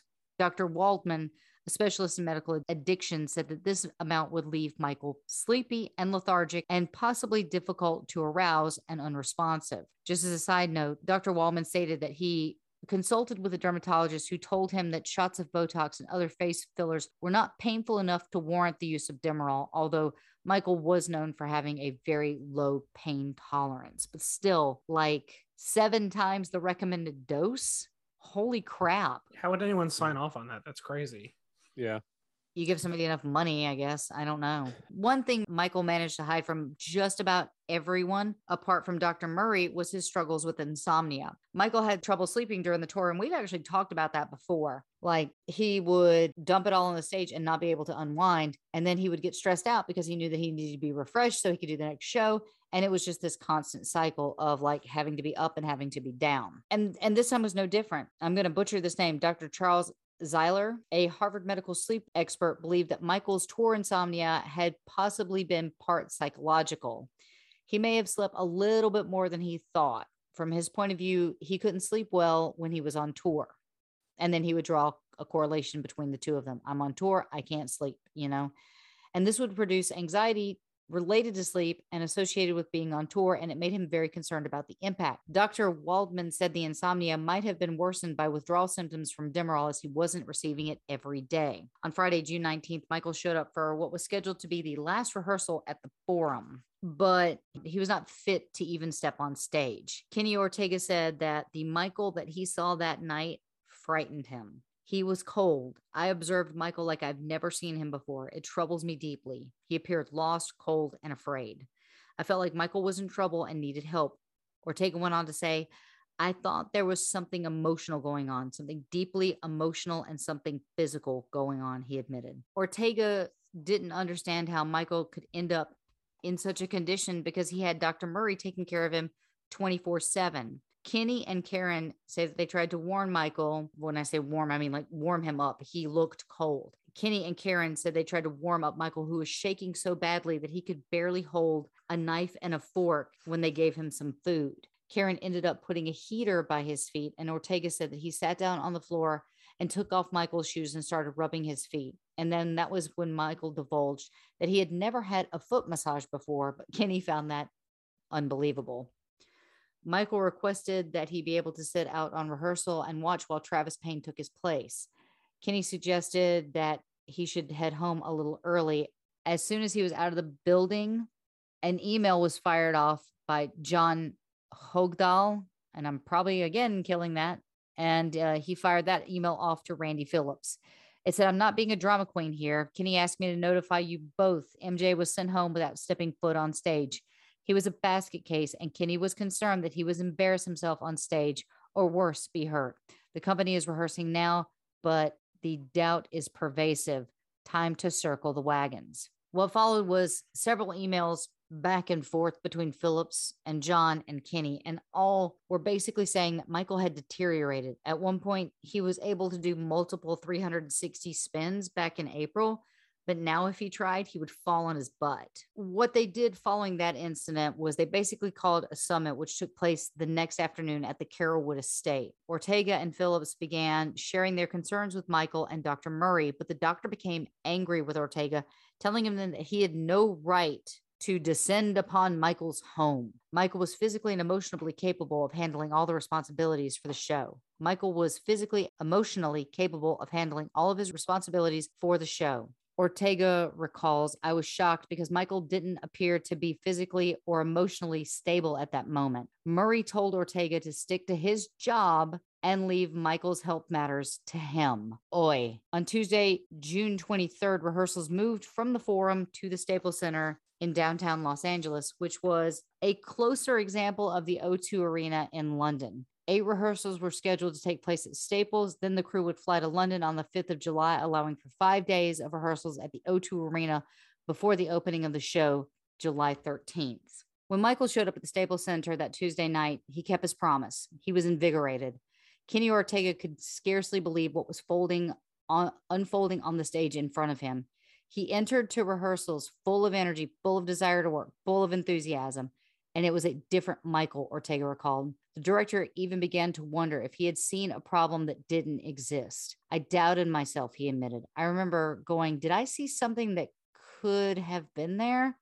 Because Michael just didn't seem like the Michael that he had seen on the 19th. He was raring to go, fired up and in charge. On Wednesday, Michael arrived at Staples at 6:30 p.m. for a meeting with Randy Phillips, the AEG president Tim Leiweke, and television producer Ken Ehrlich. Hey, we know of Ken Ehrlich, right, honey? Yeah, yeah. That uh, I can't remember what he's done, but the names come up a lot. Well, we actually saw him in person for the Paul Simon salute to Paul oh, Simon. that's right. He was a producer. That's right. He was the producer for that. Yeah.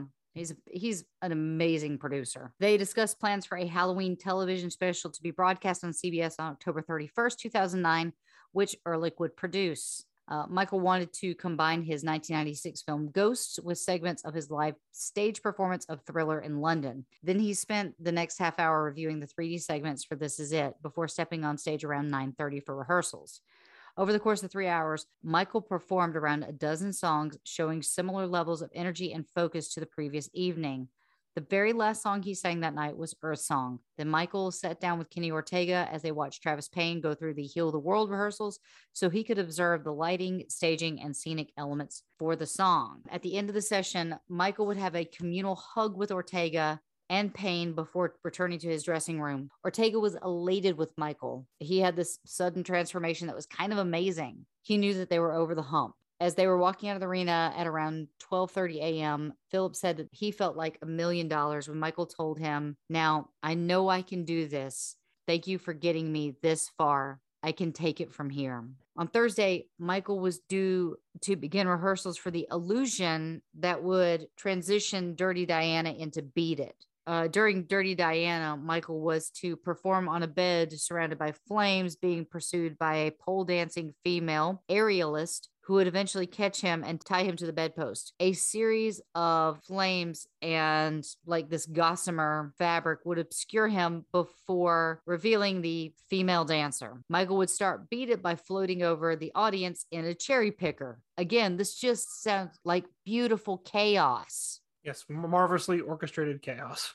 Mhm. Yes. $25 million worth of chaos. As Michael left Staples that night, Ortega told him that he would have everything prepared for him for the next evening. He felt like they were accomplishing a dream he saw before him in those rehearsals. An emotional Ortega recalled that he asked me to thank everybody, to tell them that he loved them the dancers, the singers, the band, the crew. I told him that I would have everything prepared for him the next day so he could just step right into the illusion rehearsal. And I told him that I loved him, and he told me that he loved me more. And I gave him a big hug and we left the building. The drive home from Staples Center usually takes around 30 minutes, and as usual, a dozen fans were camped outside the front of his house to greet him when he returned. He was in good spirits, so he rolled down his window and chatted with a couple fans before driving through the gates. But after stepping through the front door and returning to his bedroom, his mood changed. As always, after giving so much heart and soul and putting it out on the stage, it was really hard for him to wind down.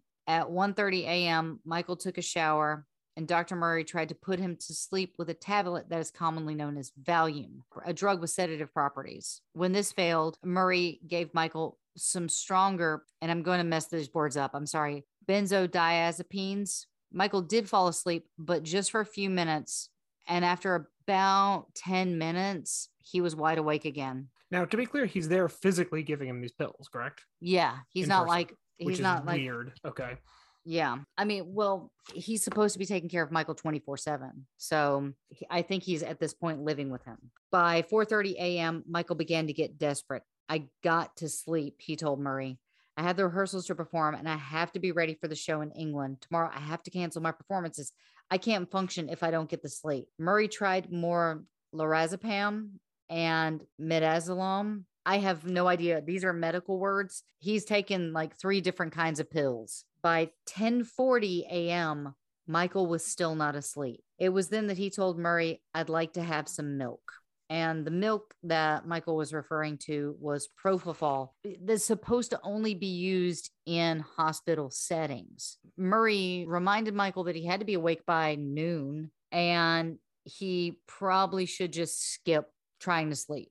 Like if, if he was to be put down, it would be even harder to wake him back up. But Michael responded, just make me sleep. Doesn't matter what time I get up. Murray admitted that he had been giving Michael propofol every night for eight weeks to deal with insomnia. Michael was familiar with the drug because he had used it for the same purpose in the summer of 1997 while touring in Europe and recording Invincible. And we've talked about that. I mean, he's got a history with this drug because he was receiving the drug from a doctor. Michael believed that it was safe.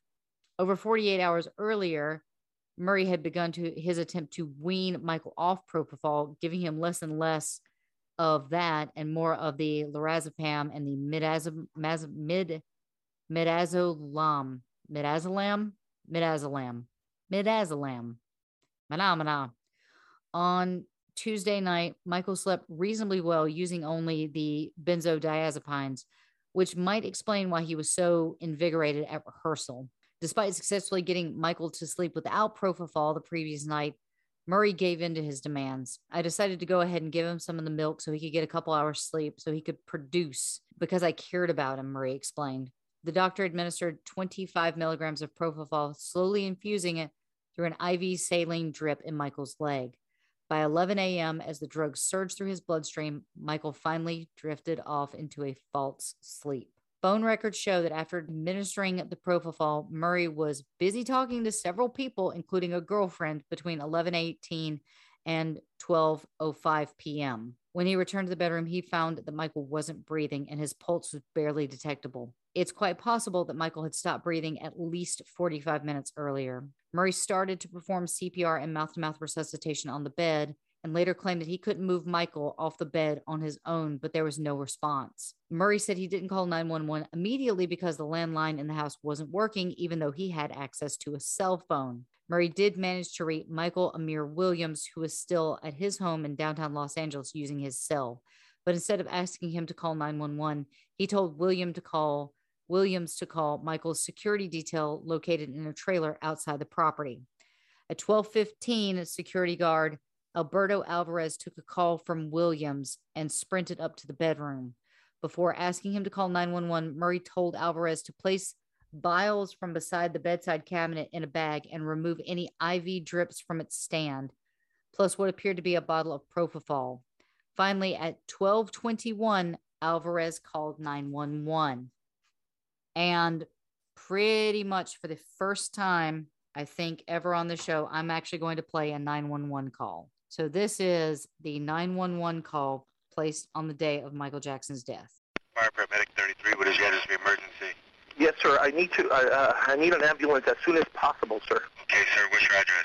It's 100 North Carolwood Drive, Los Angeles, California, 90077. You said Carolwood? Carolwood Drive, yes. Okay, sir, what's the phone number you're calling from? Okay, Sir. sir, and what's the problem? Tell me exactly what happened. Uh, sir, I have a, we have a, a, gentleman here that needs help, and he's not breathing yet. He's not breathing, and we need to. We're trying to pump him, but he's not. He's not Okay. breathing, Okay, how old is he? He's uh, 50 years old, sir. 50. Okay. He's unconscious, he's not breathing? Yes, he's not breathing, sir. Okay, and he's not conscious either. He's not no, breathing. he's not conscious, sir. Okay. All right. Do you have him? Is he on the floor? Where's he at right now? He's on the bed, sir. He's on the bed. Okay, let's get him on the floor. Okay. Okay, let's get him down to the floor. I'm gonna help you with CPR right now. Okay. We need him. you get- We need. to Yes, we're already on our way there. We're on our way. I'm gonna do as Thank much you, I sir. can to help you over the phone. We're already on our way. Did anybody see him? Yes, uh, we have a personal doctor here with him, sir. Oh, you have a doctor there? Yes, but he's not responding to anything. To no, no, he's not responding to CPR or anything, sir. Oh, okay. Well, we're on our way there. If your guys are doing CPR and you're instructed by a doctor, he has a higher authority than me, and he's Thank there you. on scene. okay. Um, were, any- was- did what happened? uh, no, just the doctor, sir. The doctor's been the only one here. Okay, so the doctor see what happened? Uh, um, doctor, did you see what happened, sir? And, sir, you just, uh, um, if you can please. Uh, oh, we're on our way. We're on our way. I'm just, I'm just passing these questions on to my uh, paramedics while they're on the way there, sir. Thank you, sir. Uh, he's pumping. He's pumping his chest, but he's not responding to anything, sir. Please. Okay, okay, we're on our way. We'll, we're, we're less than a mile away. We'll be there shortly. Thank you, sir. Thank you. Okay, sir. Call us back All if you need any right. help. Thank you. Yes, sir. Bye. Yes, sir. All right. So that was the 911 call from Alvarez at the behest of Murray. Do you guys notice anything weird about that? It seemed really inconsistent. I've never heard the call, actually. This is the first time I've ever heard it, which is odd because wasn't it used during a subsequent trial regarding Jackson's death? Yeah, well what's what's strange is that the 911 operator actually says, "Well, if there's a doctor already there, he's got a higher authority than me." Yeah, it, it- it's yeah, and this Conrad Murray guy. Oh my god! I mean, I know it, it gets worse with him, but uh, yeah, he's got this guy. He's got Michael Jackson under 24 hour care. He gives him a lethal substance and just leaves him there for a couple hours.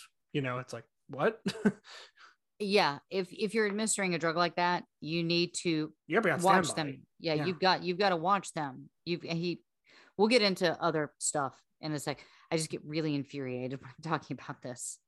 Murray was actually only in the call, you can hear the 911 operator saying, like, you need to move him to the floor. But Murray was only just moving Michael to the floor with the help of Alvarez when paramedics arrived at 12:26 p.m. They treated Michael at the scene for nearly 40 minutes trying to give him heart starting drugs. Paramedic Richard Senneff began to think that Michael had been dead for a while. At 12:57 p.m., he spoke to a doctor and gave him permission to pronounce Michael Jackson. Murray claimed he could feel a pulse and demanded that he be taken to the nearby Ronald Reagan UCLA Medical Center in Westwood. Michael was loaded onto an ambulance and transferred to the hospital, but it was too late. Dr. Michael Cooper, who attended to Michael at UCLA, said that he was clinically dead upon arrival at 1:13 p.m. After further resuscitation attempts, Michael was officially pronounced dead at 2:26 p.m. Over at the Staples Center, Kenny Ortega was busy preparing the illusion rehearsal. His phone rang and it was Paul Gongaware. Our boy is gone, Paul told him. Ortega didn't actually believe that it was Paul on the phone and he asked him to tell him something that only the two of them would know to prove that it was really him. He said, You have to sit down and you have to get a hold of yourself. Paul told him, Listen to me, Michael is gone. Ortega collapsed in his seat and began crying before gathering the rest of the team in a circle to tell them of Michael's passing. TMZ broke the news of Michael's death at 2:44 p.m. Pacific. That's 10:44 London time. Only 18 minutes after the doctors officially pronounced him dead. So quickly that they have to have had someone inside that tipped them. I'm guessing. But also there was this big to do and I fully am behind them when they say this. The family wasn't notified first before the rest of the friggin' world knew about it. That's messed Right. up. I have never been so pissed off at the paparazzi. Well, I have. It was Princess Diana, but that's a completely different story. If they get it that quickly, then then they obviously somebody tipped them from inside, right? They had they had to have. You can Yeah. imagine, yeah. But Yeah. but think about like th- this had to be there's a conspiracy theory some, buried somewhere in here because if you think about it, they had to have somebody that was at the house tip off TMZ because he was already pronounced dead once he arrived at the hospital. Or somebody at the hospital or somebody inside 911. They never said who it was on the 911 call. Okay. I, I had trouble hearing when y'all Yeah. played that, but um Yeah, or, or somebody at the hospital I'm, or I'm somebody or, or I'm- some or, or somebody in the coroner's office. A- any person who's attached to it, who would who anybody who had who was privy to the information, you know, Yeah. it, it was it was it had to be one of them yeah. that tipped them. And I, I don't know if they pay for tips or how or how that works with them, but I don't know, but yeah, there was there's to get the somebody. scoop to get the scoop on the biggest pop star in history dying, I would imagine you, there was probably a little cash attached to that. Well, you remember that someone actually took a picture of him dead in the bed and then sold that. Right. So yeah, I, if you can tell, I'm pretty pissed off about that. that They're so evasive and they're parasites. If you're a paparazzi, please don't subscribe to our show. I I find you vile and detestable. But but uh, but you, but you can give us money at Patreon. Yeah, no, I don't even want their money on Patreon. I'm I'm holding steady. I don't want anything from them. I I I find them to be lower than Phil Collins. Okay, Wow. now Paparazzi are lower than John and Max Landis. that coming from you is the ultimate. Okay, well that, that's really insult, yeah. saying something coming from you, yeah. Yeah, they're they're worse than that. They're worse than John and Max Landis. Ugh. Um. So family members rushed to the UCLA Medical Center to join Michael's three children. Frank Frank DiLeo and Randy Phillips, who were already there, were among the others that uh, were welcomed into the circle. By 4 p.m., 4 p.m. That's an hour and 15 minutes after he was pronounced dead. Thousands upon thousands of people had gathered outside. Michael's passing instantly triggered a global outpouring of grief. Now, here's something else that we're going to do. I'm going to let you listen to the progression of CNN's coverage of this. Now, it's, it's not a really long clip. Don't worry. It's only about two and a half minutes, I think. So let me just pull it up. But I want you to see how it goes from just the progression of his well being and his status. And this is over, I think, only two hours of coverage. But uh, let's just listen to how CNN covered the news of Michael Jackson. We're getting some breaking news coming into the situation right now from uh, about Michael Jackson, the king of pop, who's 50 years old. Let's go to Deborah Feyerick. She's working the story for us. What are we picking up, Deb? Well, Wolf, here's what we can tell you. This is what's being reported uh, by KTLA. Apparently, Michael Jackson suffered cardiac arrest this afternoon. He was rushed to UCLA Medical Center. At 12:21 this afternoon, the Los Angeles 911 operators took a call in regards to um, a need for a medical emergency uh, at the 100 block of Candlewood Drive, which is in West Los Angeles. Uh, when the paramedics got on scene, they, they treated the patient and then immediately transported the patient to a UCLA. We just talked to Brian Oxman. He is the family attorney for the Jackson, and, and he says that according to Randy Jackson, Michael Jackson's brother, Michael Jackson collapsed in his home in West Los Angeles this morning, and they called paramedics. He says that uh, the family is either at UCLA Medical Center or en route to UCLA Medical Center. CNN sources are now saying, multiple sources, that Michael Jackson is in a coma at UCLA Medical Center, suffered uh, from cardiac arrest, and is now in a coma. If you look at the aerials that you're showing on air and you see the number of people that have already gathered outside the hospital, if that isn't testament to the star power of Michael Jackson, I don't know what is. And we're just getting this in uh, right now, uh, and, and, it's uh, very, very sad news, uh, Jim Moret, and to all of our viewers.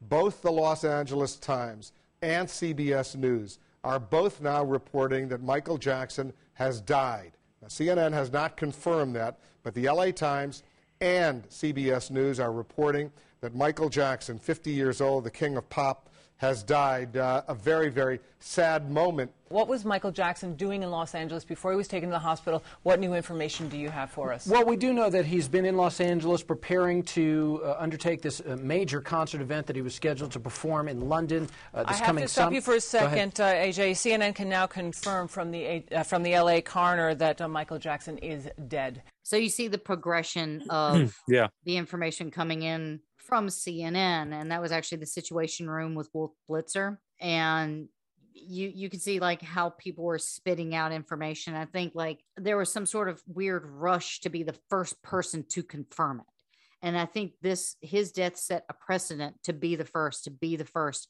like be the first on scene, get that scoop, and because of that, it's caused in the the the later years we see that in the past is like the first one to get the scoop is just spitting out the information that they can and they're and then later on you find out like oh that's not true oh that didn't happen that way oh this is well, this news is a very competitive business, and um, uh, I mean, I understand that the need to be first. You also have to be right.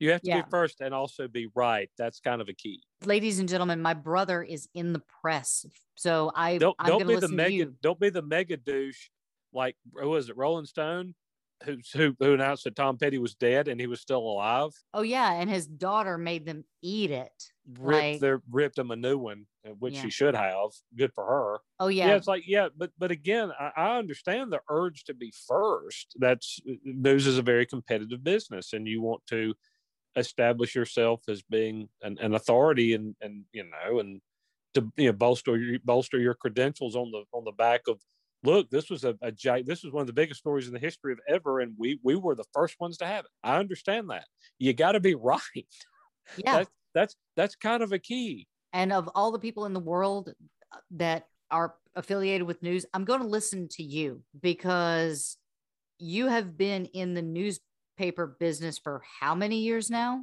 Night, night full time, uh, like 19, I guess. Yeah. Radio for a while before that.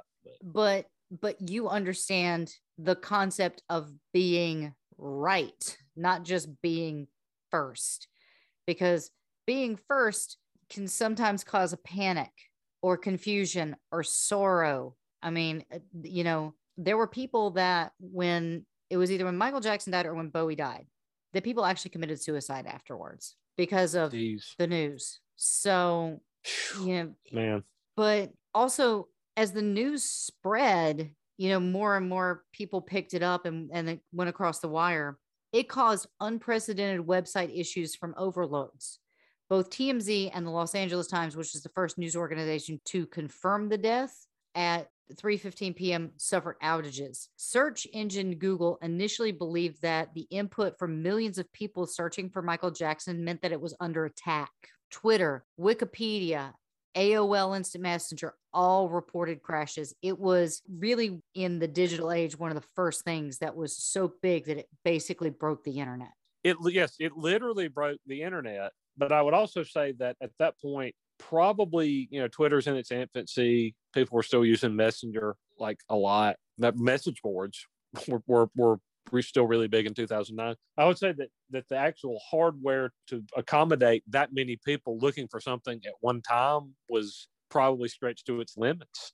It was a worldwide phenomenon. There's probably a discernible percentage of the world's population that went to the internet like right then to look up information. Oh, I would At the same remember being on my my phone and it was like a really crappy like first gen smartphone. It wasn't even like an iPhone. It was like a phone that you could connect to the internet with, if I remember correctly. And I remember reading it, like refreshing it. I'm pretty sure my bill was over like $300 that month for me just reading the articles about Michael Jackson's death just like that day Yeah. it set a precedent for worldwide news because when when when 9-11 happened we really didn't have the internet as well as much as we did now like it was still kind of an emerging thing that you could access but it wasn't like completely taking over your life.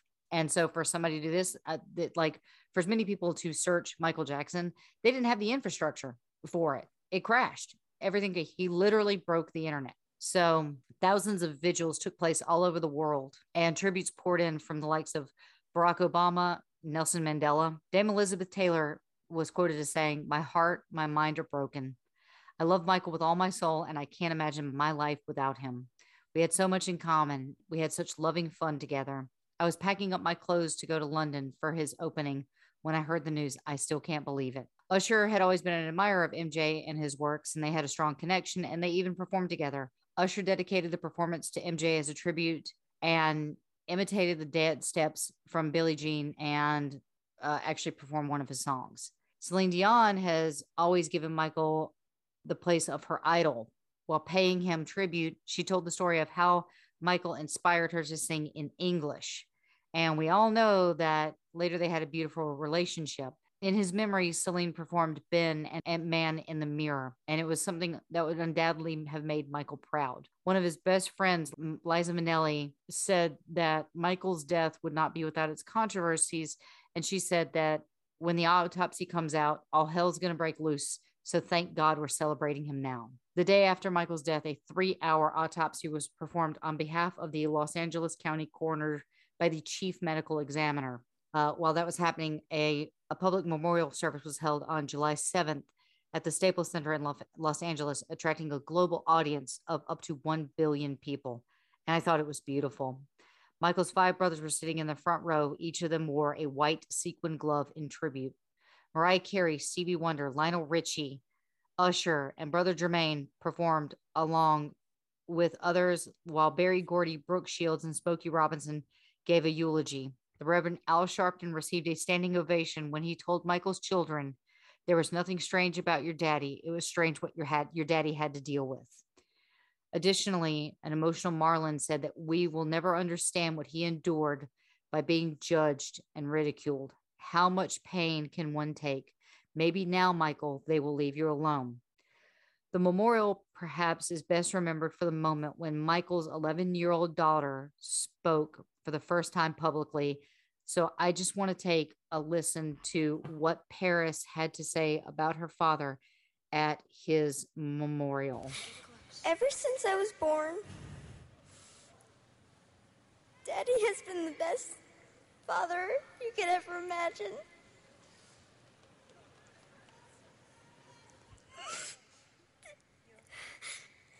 and I just wanted to say I love him so much.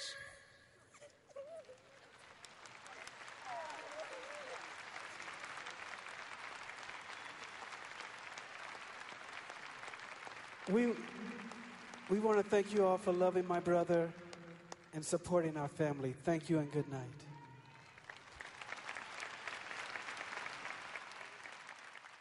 Doesn't that break your heart?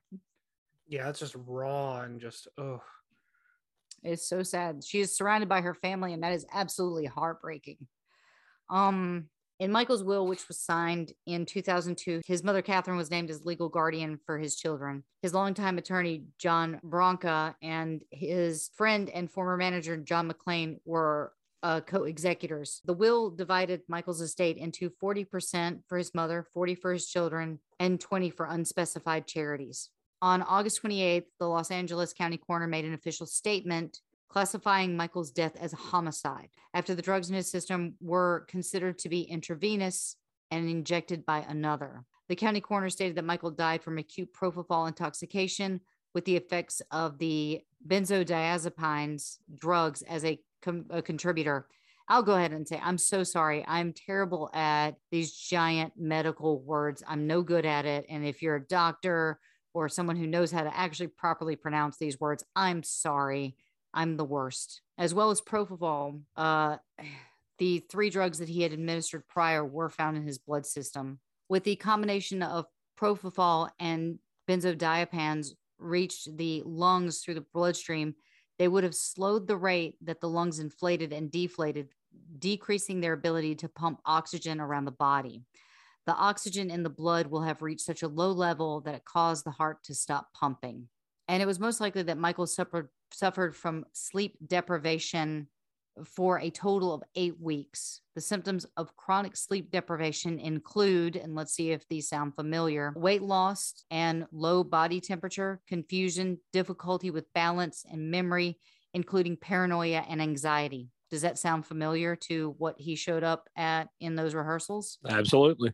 Yeah, Yeah. completely. Yeah. Anyone that was around Michael in those last weeks knew that those were the exact symptoms that they were concerned about. Michael's service and burial took place at Forest Lawn Cemetery in Glendale in Greater Los Angeles on September 3rd, 10 weeks to the day after his death, which I seriously thought that you just buried someone like three days after they died. Because that's how they do it in South Carolina, right, T? Uh, generally, yeah. Yeah, so I'm wondering what the the why 10 weeks. Now, you guys have heard me talk about Forest Lawn Cemetery before. Now, there's a Forest Lawn in Glendale and there's a Forest Lawn in Burbank. I think they're the same. They're owned by the same company.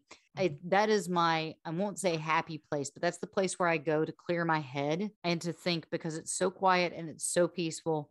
The view is beautiful. And um, you know, if you're that kind of person, there's a lot of famous people buried in that cemetery. That's Jean Harlow, Humphrey Bogart, Clark Gable, all these people who are Michael's heroes. Sammy Davis Jr. and eventually Elizabeth Taylor was buried there. And we've actually seen Elizabeth Taylor's um it's not a grave, it's a what do you call that? It's a giant Mausoleum? no, well, it's not even a mausoleum. It's like a statue inside. Like you can't take photo, like you're not allowed to take pictures inside where she's buried. So See, I don't think I've been to that one. yeah, you have. You you, You were there with me. Yeah, Is we that the found L. it Frank together. Baum or No, it was not the same trip. Okay, I don't think it was the same. This is a while ago.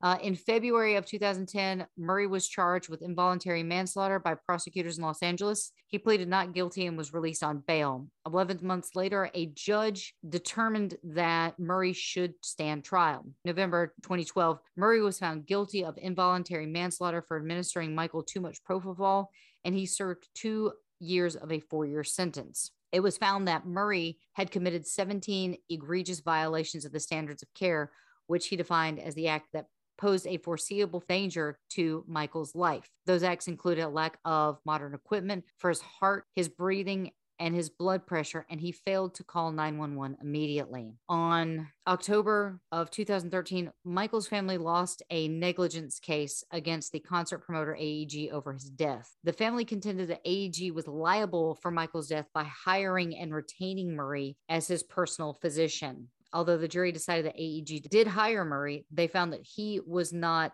unfit or incompetent at the time for the job, and so AEG had not been negligible in hiring him. It might be a small comfort to fans that Michael died just as he was about to show the world what they had been missing when he had been in isolation all those years.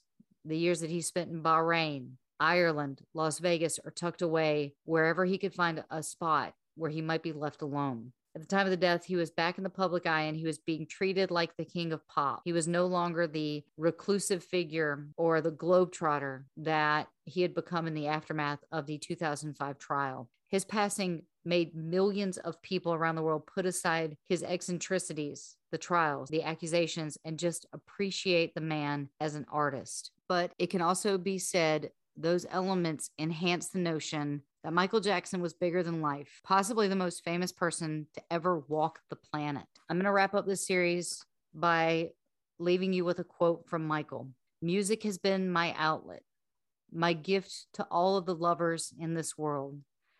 Through it, my music, I know I will live forever. And that's the end of this series.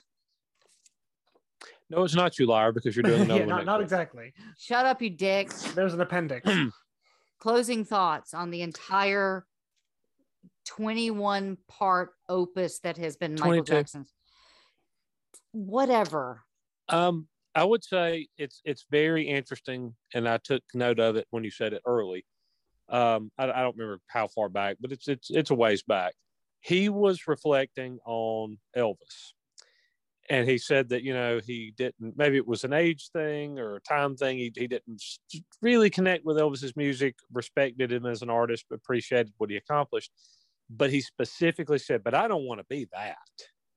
I'm not going to be I'm not going to let happen to me what happened to him. And it it's almost exactly, I, I mean, literally almost exactly what happened to Elvis is what happened to Michael. Yeah. And I mean, in terms of follow, surrounding himself with yes men, pushing anybody out who said no to his own detriment, ending up in a position where he had to take a certain set of drugs to get up and a certain set of pills to go to sleep. And uh, surrounded with sketchy doctors and I like I like lit almost literally uh, like the, the the stories follow the exact same script.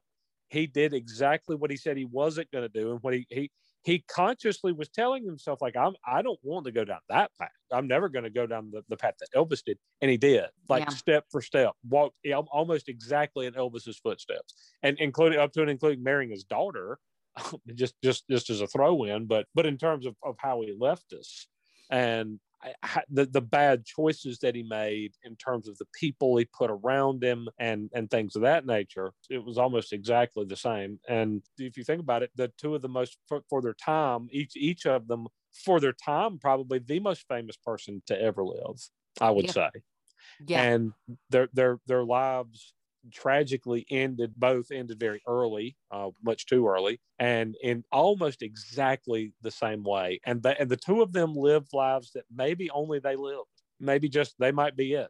Maybe them and the beatles. I- mean there aren't many who know what that level of fame is like. Lady di there's there may be a handful of others but it's not it's it's a very small uh, handful. Incredibly talented to, to go from the poor abused kid in Indiana to being the biggest star in the world, just that in itself is an amazing story. There's almost a, a Greek tragedy to the story that you've told uh, over uh, uh, as much as we kid about it. Very good job that you did telling this over over this 21 um, episodes. That this guy literally had it all. The world. He had the world at his fingertips and there something happened and part of it was mistrust of others and part of it was some poor choices he made but he went from Uh, almost literally having the world in the palm of his hand to you know his the record sales start to decline and the popularity declines a bit and he starts to you know he, he, he- there's a detachment from reality. It's like he didn't realize or or or didn't care the, the, about the situation he was in in terms of yeah we've given you a million dollar budget only a million dollar budget to do your video. Well well well that's how can i possibly do that? Okay well um, now we're gonna we're, we're giving you seven and a half million dollars to stage this concert at the o2 arena and he spends 25 million. That just demonstrates that, that you're detached from reality and you don't understand well basic economics but you don't understand the financial situation that you're in or you don't care but you should have cared because you're running yourself 16 million dollars in the hole every single year. And, and that he the the his his last album the record label spent 50 million dollars recording and promoting it. And somehow that wasn't enough to him and he said that they were racist because of it which is just garbage a garbage thing for him to say but it's almost a desperate thing for him to say. You, you know what i'm saying? Like there were there were just there were things about him it, it's, it's immensely talented as he was and as much as i admire the work that he did and we're not even touching on some of the obvious things that we don't know whether they happened or not. Just from the professional standpoint and his life there, there are just things he did that were so maddening. He i don't think he grasped the, the reality of things at times. It's what it seemed like especially toward the end and then the tragic end very, very much like elvis who he said he didn't want to emulate. So a kind of rambling summation of, of what i thought of it but it was a Oh, kind of uh, it's good. rambling summation of his life Yeah, no. that we just good. engaged in I, I think everything that you said you- it's a valid point. Will Mr. Thrill, how are you going to wrap this series up? we use the term tragedy and i think the real tragedy of this whole thing is that michael jackson never led his own life he was always being steered or pushed or in the best of circumstances guided and the worst manipulated by other people. It started when he was a child with his father. Then it went to the record labels. Then it went to all the people that he had to sort of appease to keep up that image. Then it became you know the the debtors and then it became the court and it became the you know the public in general even to the end of his life when quite literally his life was in the hands of a very questionable man who was appointed by an organization that was pulling the strings. So I think there's, you know, an element of tinfoil hat there as well of, you know, did they do that? I know they weren't convicted. There was a lawsuit. I have to say, I think the Jackson family was on base trying to go after them for that. Is there more to that story? There may be that we never know, but I think the true tragedy here is we think of artists as being very free and living the way they want to live. I think it's a complete opposite with Michael Jackson. Completely. He was always living according to someone else's rules. Do you, and then if you even go to some of the stories, and you you did a, a you know great job pulling together a, a ton of um, research and resources. But there's, I mean, you you you, you like you've said before, we could literally just do this ad infinitum. We could talk about Michael Jackson from now until we stop doing a podcast. um, Yes. pretty much. There's that much information out there, but there's others that that really paint him in even an even more tragic uh, light in terms of his temperament and the yeah just the way that um eh, well I mean, if you if you read the the and I, I mentioned it before Howard Stern's account of meeting with him where it, it looked as though his face was melting and he asked it looked like his his nose was not present and that he wanted someone to to hold his hand and walk into the bathroom to go pee. Yeah. that there was almost this child like beyond I I mean like a, a young childlike mentality that he had. And it's it's that that would be and, and again you don't know what what part of that's real and what part of it's fabricated. I don't know but yeah but i think i think will made some some good points there that he was he was under his father's thumb and then he was under the you know record label's thumb and then uh, under the thumb of, of doctors and sheiks and uh, a bevy of uh, kind of sketchy characters toward the toward the end. And and I don't I don't know that he ever really got to live the life he wanted because it sounded like it especially toward the end what the life he really wanted was was film and that that never happened. And also at a certain point it should have been obvious to him it wasn't realistic but he kept chasing it you know but that that that was uh, there were a lot of things but you're the one who culled all this and pu- pulled it all together what's what's your final thought on it Okay. I don't think that it's any surprise what I'm about to say. I was a fan of Michael Jackson. I have always been a fan of Michael Jackson. My very first dance recital I ever did was to ABC. And I remember mom teaching me that dance. And I remember that moment with my mom. And it's one of my favorite moments. And I was going to perform it at a retirement home uh, because my mom said that they would love that music. And so, you know, pretty much all my life, I've had Michael Jackson's music. And there is a Michael Jackson song for every emotion. You have the kitschy songs like Thriller, and then you have Human Nature, which is just so beautiful. You have something angry like Leave Me Alone and visceral like They Don't Really Care About Us. You have Scream. You have Remember the Time. I could just sit here all day and just list off Michael Jackson songs because he has been that pervasive in my life. I will still not speak on the charges because we weren't there. We don't know what happened. And I'm never one to say he's innocent or victim blame or, you know, anything like that. I will have some opinions on leaving Neverland, but for me, before diving into this, I only knew about the stuff that I saw in the media. And these books really gave me an insight. These documentaries gave me an insight on who he really was. And in the end, I think he still, to the day he died, that little boy who pushed aside furniture in his living room to practice dance moves with his brother, he never got the chance to be a kid. And so when he finally hit it, he spent all of his money trying to get back something that we all want, and that's a childhood. And I I think that in the beginning, no one ever said no to them, and that carried over for the rest of his life. He wasn't used to being told no. And so, do I think he might have been a spoiled brat? Yeah. You know, who, you know, how much I could do with $7 million? What kind of show I could put on for $7.5 million? I could put on one hell of a show. But I just think that in the end, he just never got the chance to be a kid.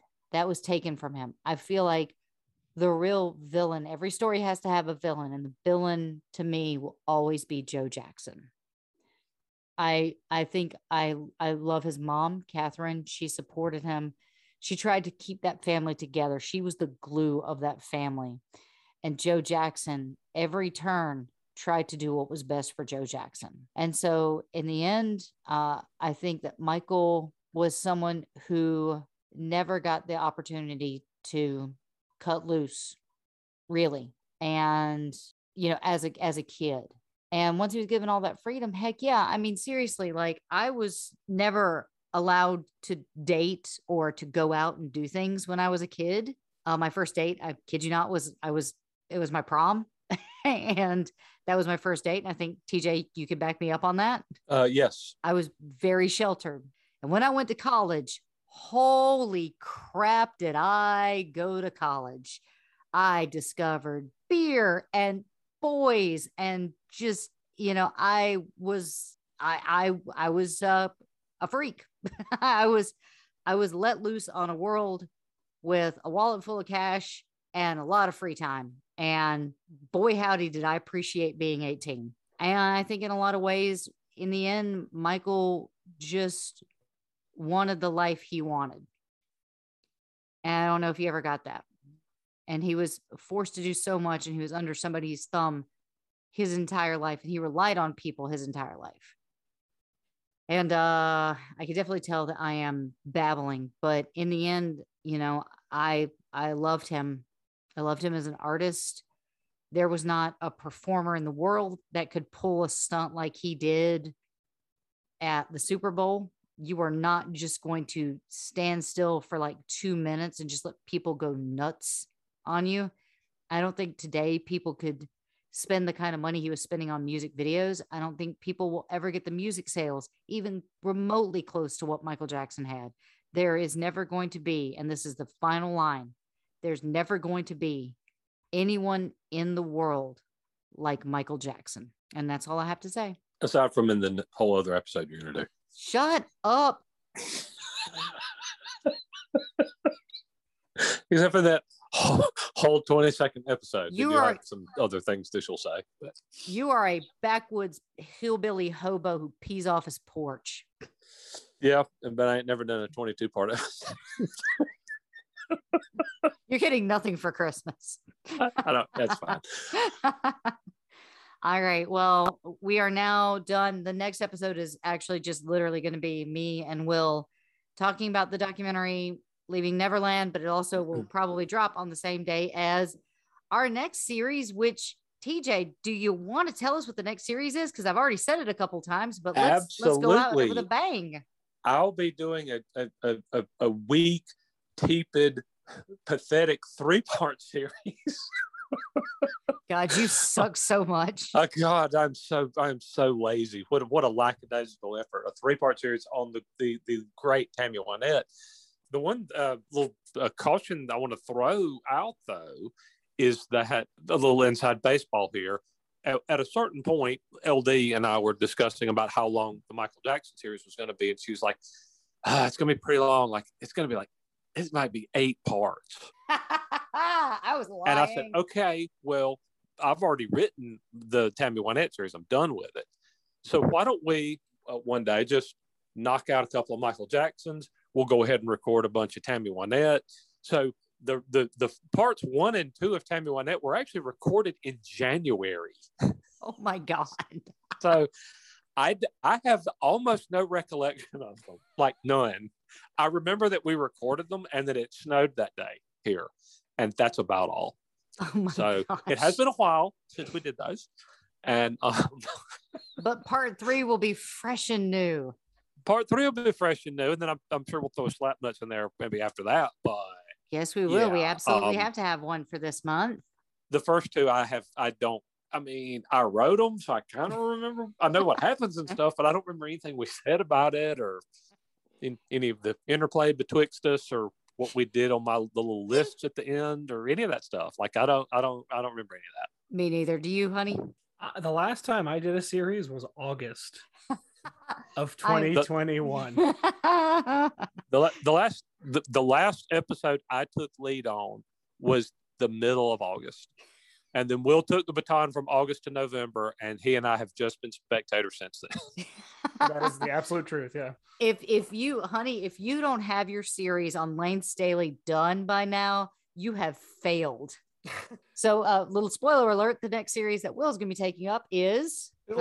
Elaine. Yep. hmm Yep, of Alice in Chains. which is in keeping with our series of making sure that every episode is an uplifting series that also comes with trigger warnings. So I hope you guys enjoyed the series on Michael Jackson. I know that it was uh, you know, 21, 22 uh, episodes, but again, this man lived a life. I could have broke, I could have done this in 50 episodes. I could have made this 50. I could have done one episode for every year of his life. In fact, this episode was a year and well, I think it was like, like not even not even two years of his life, and we are almost at three hours. So if that tells you what kind of life this man led, and of course, again, I have to say it almost every time. I know that there are things that we've missed. And if we did, I'm sorry. But again, we had some great books that I've uh, put, you know, in past show notes, and I've uh, told you about them up at top. So if you're interested, let me know. Um, I have copies of these books. If you want them, I am willing to give them up because we are moving and I have a lot of books, and Will is going to kill me if I have any more books and uh, I'm I'll happily send them to you. Also, I did want to note that we did get a message on one of our socials, and this is for you boys. Uh, I was told by a, a listener that Jesus Juice was not created by Michael Jackson. Okay. That they said that it was actually slang prior to Michael Jackson using it. So Oh, I had no okay. idea. Which I had and, and I thought about something after the episode. It, it was wine, that- and he he called it Jesus juice. You know, water to wine. That Yeah. that angle didn't even th- didn't occur to me until I was listening to the show after we'd already recorded it. But yeah, yeah. So I wanted to thank that, that, that perhaps that would be somewhere that that would come in. yeah so i just want to thank that listener for pointing Sure. that out Yeah, because thank you. again we always want to be educated so if if you have any pronunciations for medications please let me know because Yeah, hook us up. I am terrible at last names and medication. Those are my two blind weak spots. I mean for god's sakes my first name has no vowels in it. How am i supposed to be able to pronounce anything? And if you're wondering why i was able to look at ken ehrlich's name and be able to pronounce that so easily that's because that's my last name too. Woo! Again thank you guys so much for hanging in with this series. It has been a megalith it's been a mega pint of books and research and documentaries that has taken us through at least three of the four seasons and um, i will be glad to say that it is over because every time i opened up a book i was on the verge of tears because i knew what was going to happen and um, so thank you guys from the bottom of my heart. I truly love you guys for hanging in there. So our social stuff. Uh, if you would like to give to our Patreon, you can do so at Rock and Roll Heaven, at Twitter at Rock and Roll LT. You can find us on Instagram at Rock and Roll Heaven LT. Our Facebook, Rock and Roll Heaven Pod. Come join us over there, guys. We have a lot of fun. And if any there's any kind of breaking news or any kind of quizzes or articles, we're over there having just a good time. Uh, and you get all three of us over there as well. Still not saying our website. And our TikTok is at Rock and Roll Heaven Pod. If we get enough listeners, I think if we get a thousand listeners, we can actually go live. So, guys, spread the word on that TikTok. We're at Rock and Roll Heaven Pod. That's all one word. And uh, it's the logo for TikTok is uh, the same as our logo for this show. You can email us too at rock and roll heaven lt at gmail.com. And please make sure to check out all the other Pantheon podcasts at pantheonpodcast.com. So, from all of us here at Rock and Roll Heaven, all of you at home, just remember the light at the end of the tunnel might be those LED screens that Michael Jackson was going to jump into the plane and fly off in. TJ, would you like to say anything to the audience? Uh, I'm going to say what I always say in just a second, but I, I want to say real quick I'm fresh out of uh, COVID quarantine, and uh, I was lucky and uh, and blessed and didn't have any symptoms or anything. But uh, we, we love y'all. Be healthy and be careful. And uh, bye, everybody. All right. Yeah, please. If you can get the vaccine, please do. Mr. Will the Thrill, what do you have to say to the folks at home? I can say thanks for coming along. It's been an amazing series, and don't go anywhere because we still have one more episode on Michael Jackson. but then, as uh, LD pointed out, we are jumping into Tammy Wynette, which is going to be a fantastic series helmed by TJ2. And then I'm going to take us back to the 90s with uh, Lane Staley of Alice in Chains. All right. Well, I guess I have nothing to say to you guys except for I love you very much. And we're going to end this series with a song that was actually a cover for Michael. It was actually in a silent film starring Charlie Chaplin, and he chose to cover it. But for me, this song has a deeper meaning after this series. It's always been a favorite song of mine. not just the Michael Jackson version, but it appeared in the movie My Girl 2 and they did it on Glee and it's just a beautiful song. So I'm going to close out this series with one of my favorites and one of Michael's favorites, which is Smile from the album History. Love you guys. See you next time. Be safe and have a good night.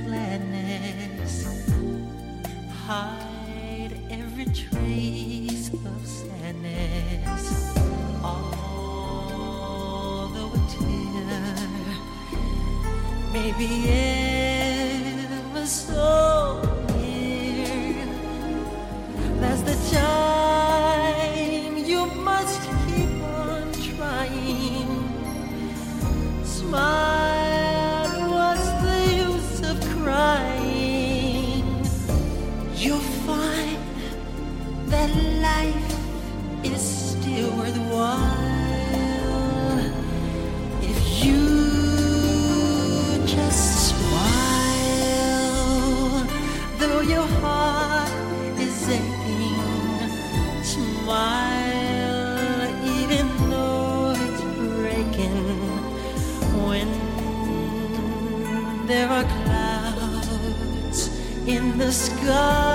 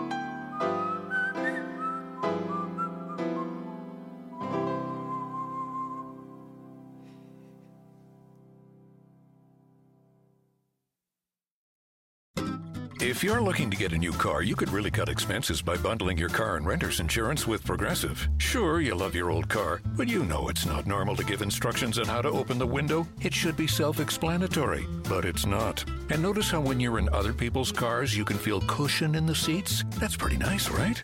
No, it's just normal. So bundle your renter's and car insurance with Progressive and put the savings toward a new car. It's time. Progressive Casualty Insurance Company coverage provided and serviced by affiliates and third party insurers. It's NFL draft season, and that means it's time to start thinking about fantasy football.